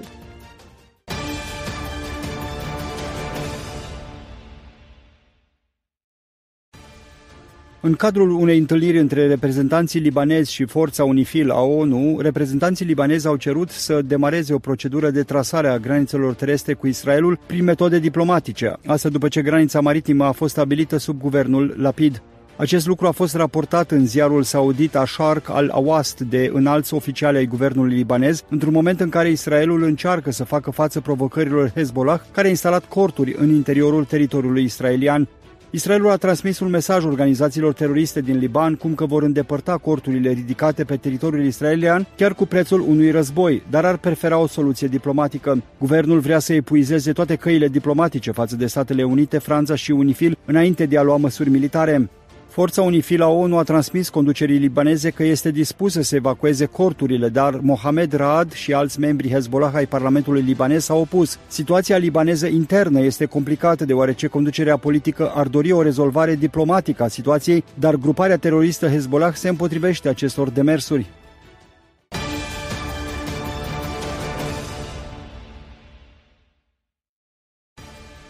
Ca parte a proiectelor sale militare și economice mai mari pentru America Latină și emisfera vestică, China a construit o unitate de informații în Cuba la Bejucal, la doar 160 de kilometri de SUA. Aceasta permite Chinei să spioneze comunicațiile militare americane în sudul Statelor Unite. Când existența sa a fost raportată pentru prima dată luna trecută, Pentagonul a negat-o. Mai târziu, purtătorul de cuvânt al Consiliului de Securitate Națională, John Kirby, a recunoscut că baza există. Acum există rapoarte despre planul Chinei de a extinde baza de spionaj într-o unitate de antrenament militar. Dr. Evan Ellis, de la Institutul de Studii Strategice al Colegiului de Război al Armatei SUA, a spus pentru CBN că baza de la Bejucal este prea aproape de Statele Unite pentru a fi utilă în eventualitatea unui conflict armat, deoarece ar fi ușor de distrus. Cea mai mare realizare a acestui proiect militar constă în faptul că guvernul cubanez primește un ajutor economic din partea Chinei. Prezența Chinei în apropierea Americii este un mesaj clar că puterea Americii este în scădere, iar influența Chinei este tot mai mare.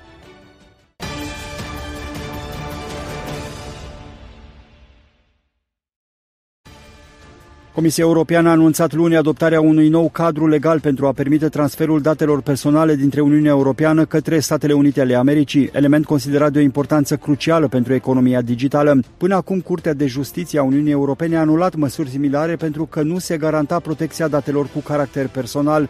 Cităm, noul cadru de protecție a datelor personale, Uniunea Europeană, Statele Unite ale Americii, va garanta securitatea fluxurilor de date pentru europeni și va furniza o securitate juridică pentru companiile de pe cele două maluri ale Atlanticului, a declarat într-un comunicat președinta Comisiei Europene Ursula von der Leyen.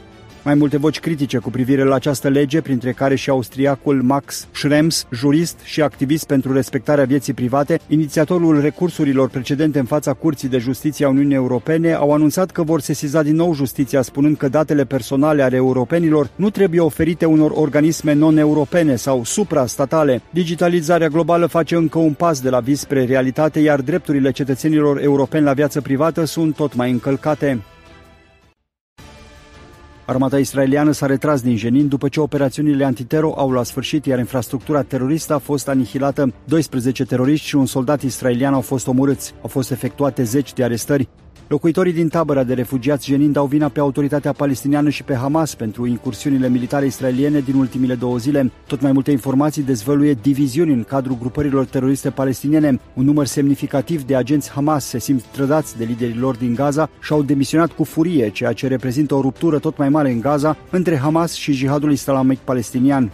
Furia locuitorilor din Jenin s-a îndreptat către Hamas pentru că nu a venit în mod real în ajutorul taberei. I-au transmis un mesaj furios liderilor din Gaza spunând că nu mai doresc să fie văzuți ca parte a Hamas.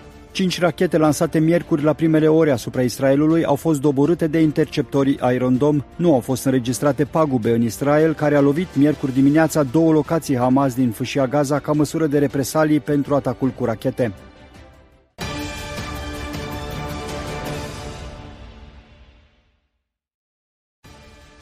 Nabila Masrati, purtătoare de cuvânt al Uniunii Europene pentru afaceri externe, a declarat marți că Beijingul anulează vizita lui Borel și interzice anumite exporturi în Uniunea Europeană. Întâlnirile preconizate pentru 10 iulie aveau pe agenda chestiuni strategice, inclusiv drepturile omului și războiul ruso-ucrainian. Beijingul nu a oferit nicio explicație pentru decizia de a anula vizita lui Borel în China, țară pe care Comisia Europeană și unii politicieni europeni, precum șefa diplomației germane Annalena Baerbock, au descris-o drept concurent și rival major al Uniunii Europene. Comisia Europeană și-a exprimat preocuparea față de decizia Beijingului de a impune restricții asupra exporturilor chineze de galiu și germaniu, metale esențiale pentru producția de semiconductori, autoturisme electrice și alte industrii high-tech. Aceste două metale reprezintă materii prime strategice pentru tranziția verde și digitală a Uniunii Europene, a sesizat Comisia Europeană, care a precizat că va face o analiză de impact asupra măsurilor impuse de China. Uniunea Europeană trebuie să facă față noilor realități geopolitice, unde China este o forță mondială, iar atitudinea arogantă a unor politicieni europeni nu pare să demonstreze că Europa înțelege bine poziția ei firavă.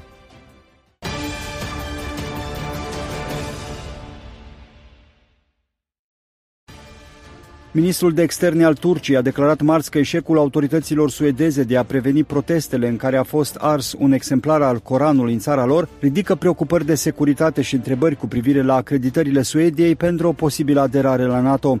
În același timp, ministrul de externe Hakan Fidan a spus că Turcia va aproba în continuare aderarea Suediei la alianța militară dacă Stockholm își va finaliza temele și va depune eforturi de a ține cont de preocupările Turciei. Comentariile de săptămâna aceasta sunt parte a unei reacții virulente ale Turciei față de incendierea Coranului în fața unei moschei din Stockholm săptămâna trecută și care a strânit o reacție diplomatică în întreaga lume musulmană. Mai multe țări musulmane au reacționat cu indignare după ce un cetățean irachian care locuiește în prezent în Suedia pe nume Salvan Momica, în vârstă de 37 de ani, s-a șters pe picioare cu Cartea Sfântă a musulmanilor și a dat foc mai multor pagini unse cu untură de porc.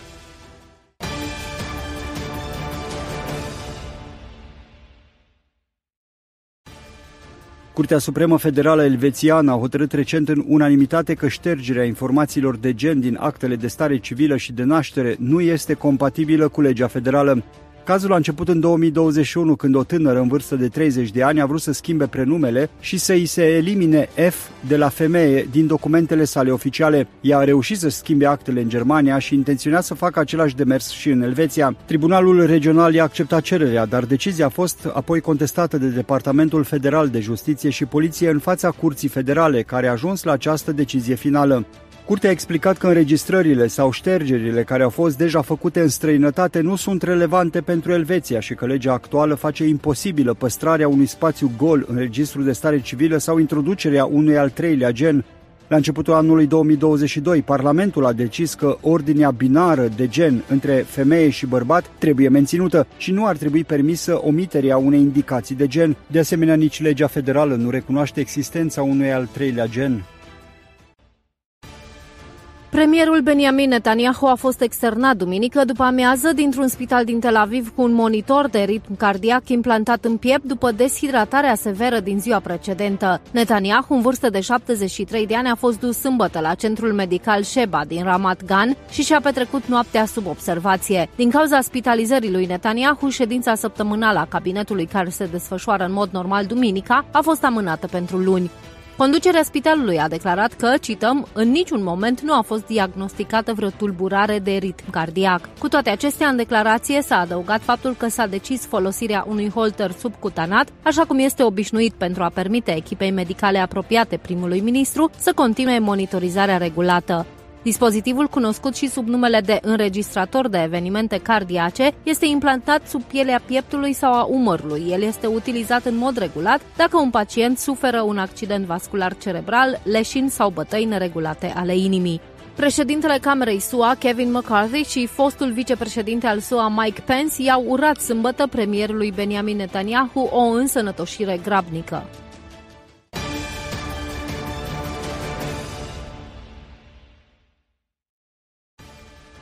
Situația de la granița de nord a Israelului rămâne în continuare tensionată. Sâmbătă, un grup de aproximativ 18 libanezi, inclusiv un parlamentar, a trecut granița înainte de a fi alungați înapoi cu focuri de avertizare. În ultimele zile, Hezbollah a reușit să fure echipamente de supraveghere montate pe un turn israelian aflat la graniță.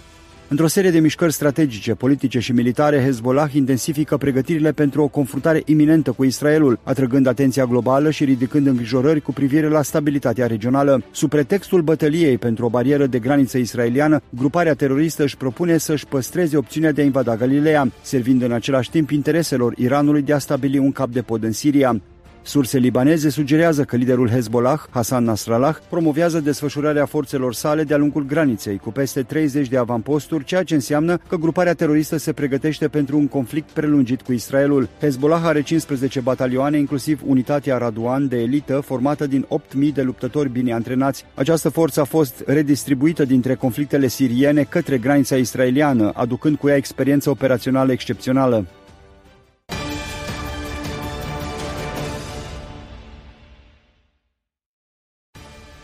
Înaintea vizitei de marți a președintelui israelian Isaac Herzog la Washington DC, unde urmează să se întâlnească cu președintele Joe Biden și să se adreseze unei sesiuni comune a Congresului, activiștii care se opun planului de reformă judiciară a guvernului israelian se pregătesc să protesteze la Capitol Hill, în timp ce președintele Herzog va susține discursul său. Presa din Israel raportează că protestatarii vor călători cu mai multe autobuze închiriate din New York, plătind între 30 și 40 de dolari de persoană și vor ajunge la Washington.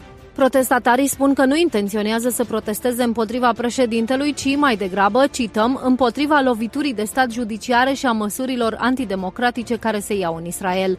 Marți, președintele Herzog este așteptat să se întâlnească cu președintele Biden, care va sublinia angajamentul SUA față de securitatea Israelului. Cităm, cei doi lideri vor discuta despre oportunitățile de a aprofunda integrarea regională a Israelului și de a crea un Orient Mijlociu mai pașnic și mai prosper, a scris Casa Albă într-un comunicat. Miercuri, președintele Herzog este programat să se adreseze Congresului.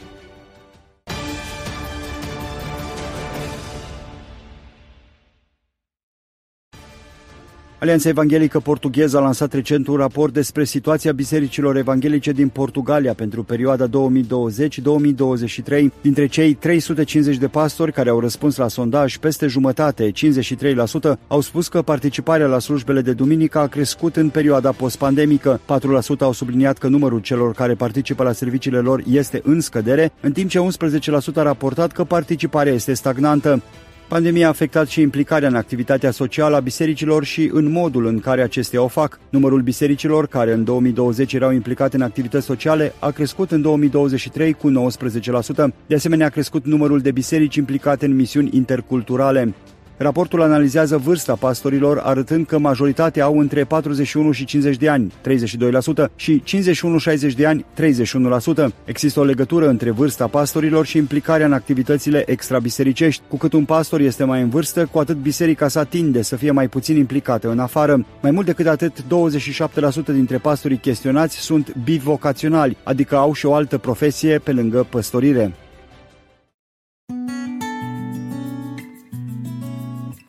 Suflet sănătos în trup sănătos. Bun găsit, dragi ascultători! Sunt Maria Chivulescu și astăzi la rubrica de sănătate vă invit să spicuim din cartea Boli evitabile de Macmillan, capitolul 17. Artrită. De spaima unei pantere.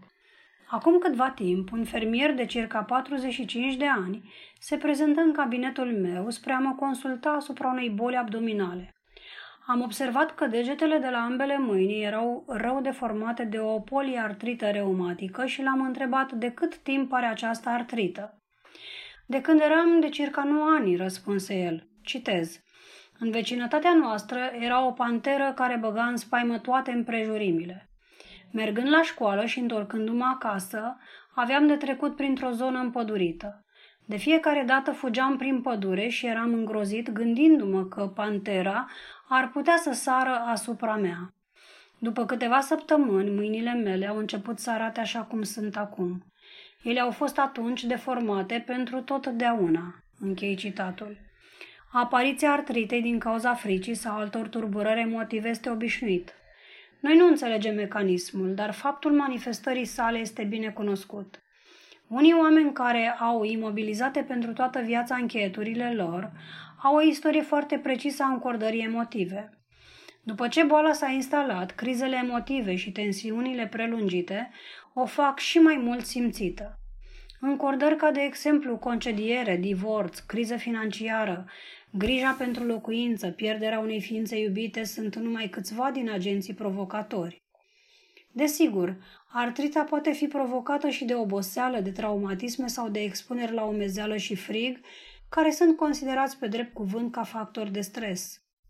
Victimele artritei numără numai în Statele Unite 2 milioane. Mulți oameni se tem să nu piardă o părticică din fermă sau câțiva metri din curte din cauza pretențiilor vecinului lor.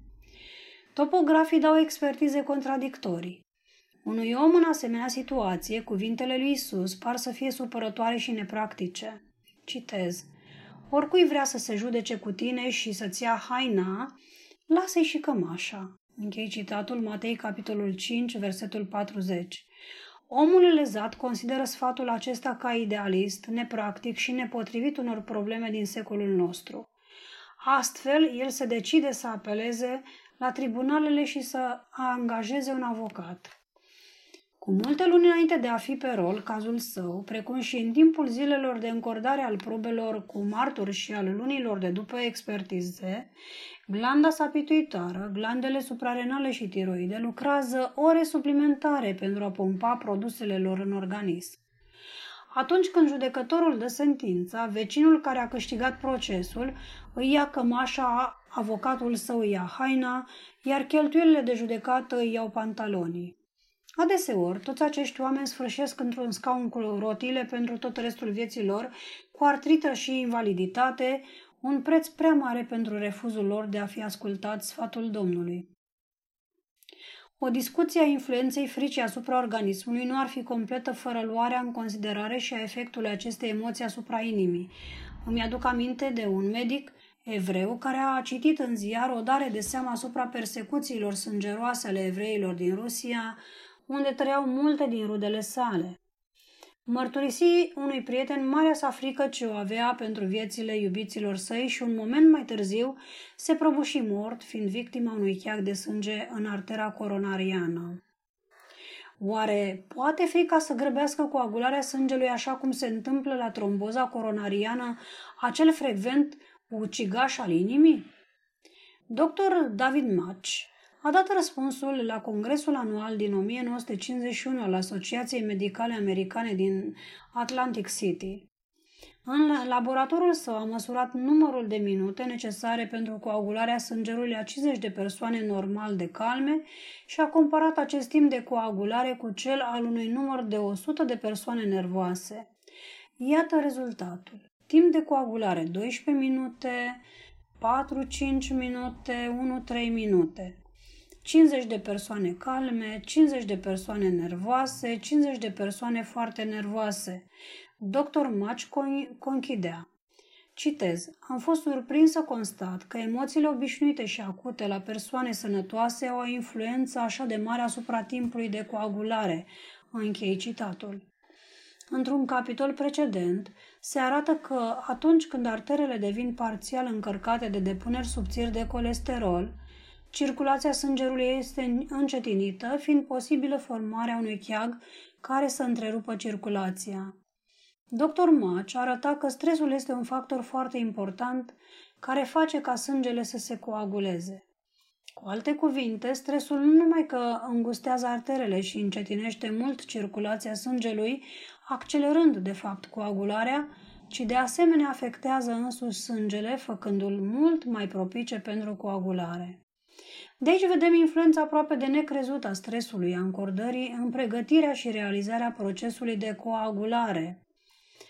Un număr de articole medicale recente au accentuat importanța stresului în această stare.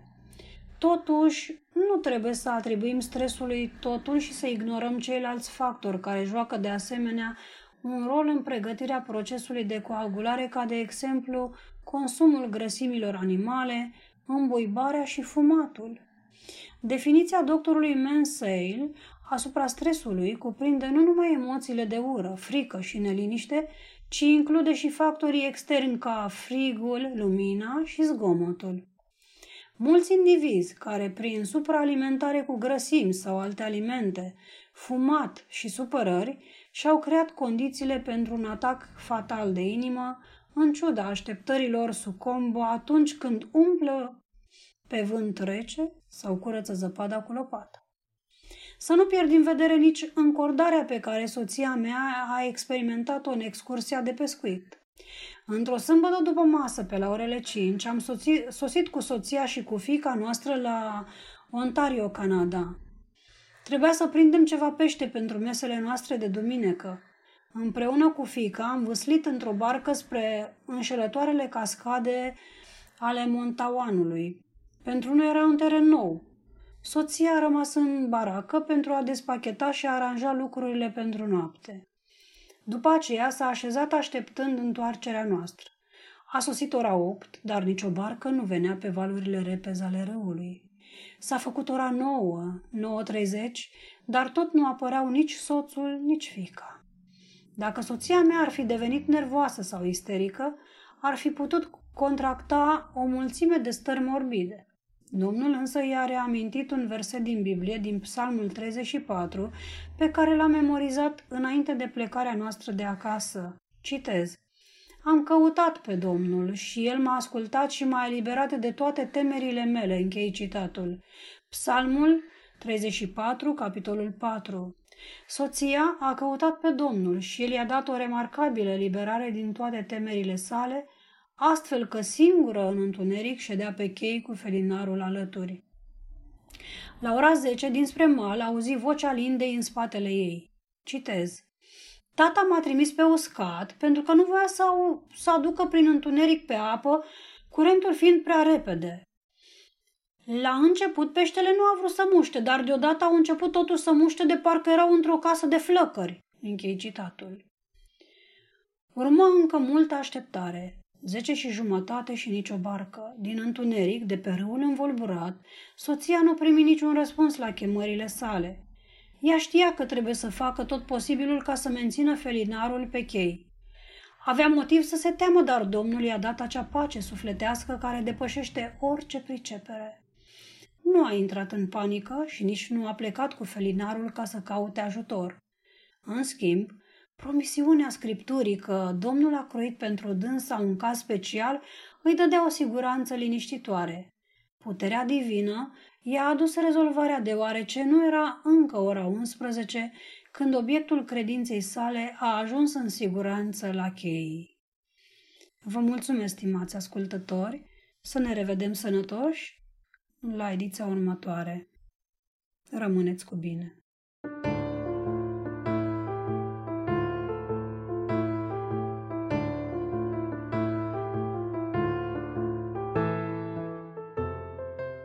Recenzie de carte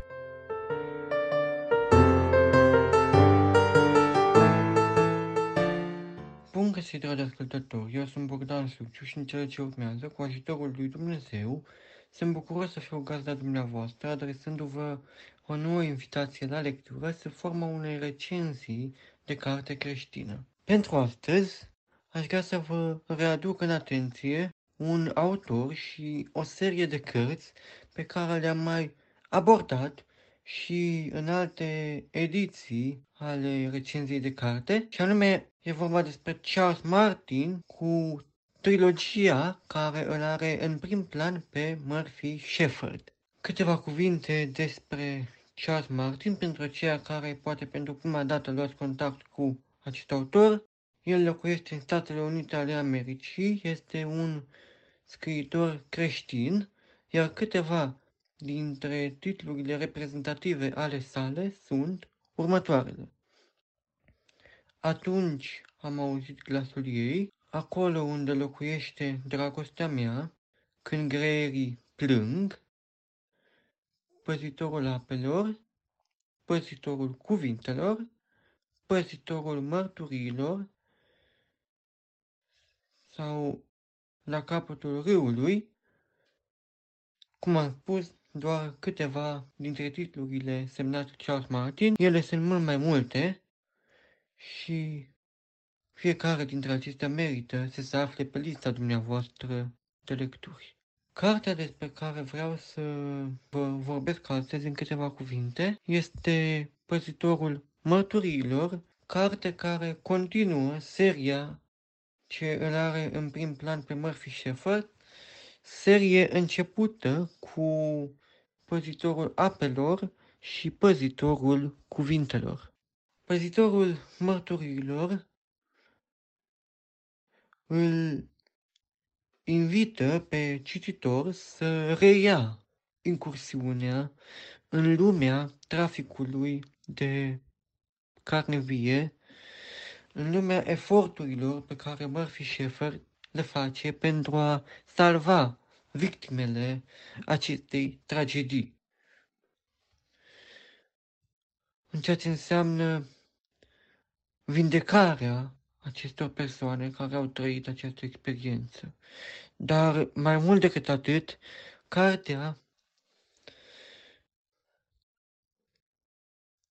uh, pune un accent pronunțat asupra experienței, asupra personalității lui Bones, asupra celui care este mentorul lui Murphy Shepard asupra celui care a avut un impact decisiv în formarea acestuia. Pe lângă turnurile uh, neașteptate ale acțiunii, pe lângă intensitatea desfășurării evenimentelor, cartea vorbește despre marea dragoste a lui Dumnezeu și mai mult decât atât, aș spune eu, că vorbește despre iertare și, ă, dacă ar fi să rezum în doar câteva cuvinte esența acestei cărți, aș spune cu o, un citat al lui Karen Kingsbury, dragostea este o decizie. Deși în carte nu apare acest gând, Totuși, cred că este propoziția care sumarizează cel mai complet mesajul cărții și un mesaj care se reflectă în atitudinea, în evoluția lui Bones, despre care vă spuneam ceva mai înainte. Că este unul dintre personajele centrale ale acestei cărți. Am așteptat această carte, am parcurs-o, pot spune, pe nerăsuflate și sunt convins că va fi o carte pe care o veți parcurge cu aceeași bucurie pe care am avut-o și eu. Ceea ce vă mai pot spune este că sfârșitul cărții este unul surprinzător, unul impresionant, dar care uh, nu poate fi anticipat, care nu se întrevede, aș spune, pe parcursul lecturii. Un sfârșit cu care Charles Martin îi surprinde pe cititor și care, pe mine cel puțin, m-a făcut să sper că va exista și un volum următor al acestei serii care îl are ca personaj pe Murphy Shepard. Vă recomand cu bucurie această carte, Păzitorul Mărturiilor, dar și pe celelalte care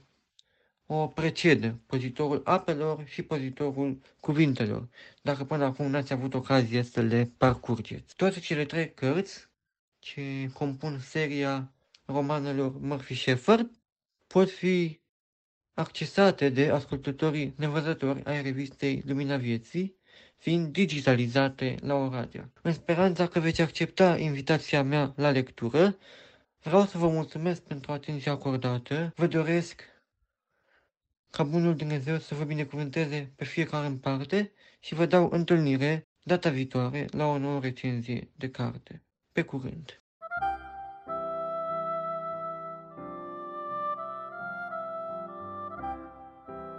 Gânduri pe portativ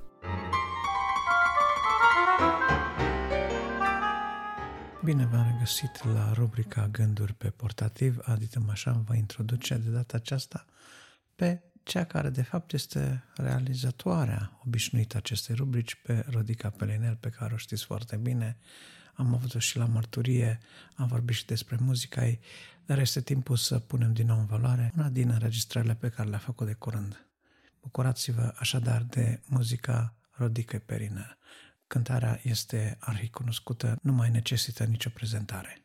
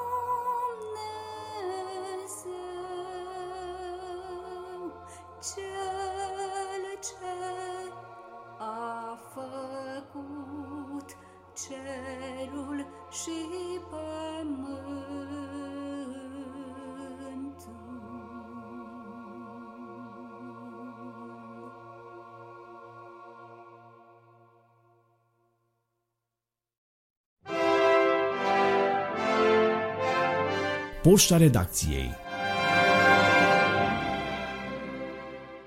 Așadar, iată-ne ajuns și la finalul acestui număr, dragi ascultători. Vă suntem încă dată recunoscători că ați avut răbdare să rămâneți cu noi până la sfârșit. Înainte de a încheia, vrem să vă aducem la cunoștință că ne puteți contacta când doriți noastră prin e-mail la adresa luminavieții arondprolumina.ro și totodată puteți uh, suna la numărul de telefon care se găsește afișat în rubrica de contact de pe site-ul nostru www.prolumina.ro și veți putea face lucrul acesta dacă doriți să vă exprimați opinia, părerea, mulțumirile sau chiar nemulțumirile, observațiile legate de conținutul acestei reviste sau dacă doriți informații suplimentare de asemenea, puteți fie să ne scrieți e-mail, fie să ne telefonați și vom fi bucuroși să vă ascultăm. În cazul în care doriți să colaborați cu ProLumina la realizarea acestei reviste, de asemenea vă suntem uh, recunoscători și dacă vom considera că materialul sau conținutul pe care vreți să-l propuneți este potrivit pentru revistă, vă vom menționa, vom publica la momentul uh, potrivit acel material, bineînțeles nu înainte de a anunța alăturarea noastră la colectivul redacțional. Reamintim că la cerere putem trimite o copie a revistei pe CD pentru cei care nu au nicio altă formă de acces la internetul pentru a asculta revista Lumina Vieții sub formă de podcast. De asemenea, țin să amintesc că Lumina Vieții se poate găsi în orice aplicație de podcast de pe telefonul dumneavoastră, fie pe Android, fie pe iPhone, iPad. De asemenea, dacă nu aveți o aplicație de ascultare a podcastului pe telefonul dumneavoastră, puteți asculta de asemenea înregistrarea audio direct pe website-ul nostru www.prolumina.ro Înainte de a încheia, vrem să facem un apel pentru sprijinul dumneavoastră în rugăciune, pentru că avem nevoie de rugăciune pentru a continua această lucrare minunată a revistei. Iar dacă doriți să, să sprijiniți și financiar asociația, de asemenea pe website, la pagina donații, veți găsi informațiile necesare pentru a face acest lucru. În speranța că v-am putut fi de folos și că ați petrecut un timp folositor sufletului, un timp uh, binefăcător pentru dumneavoastră, în speranța că Dumnezeu v-a atins prin mesajele promovate în această revistă, vă dorim în continuare multă sănătate, toate cele bune și să ne reauzim cu drag luna viitoare, dacă va voi Dumnezeu.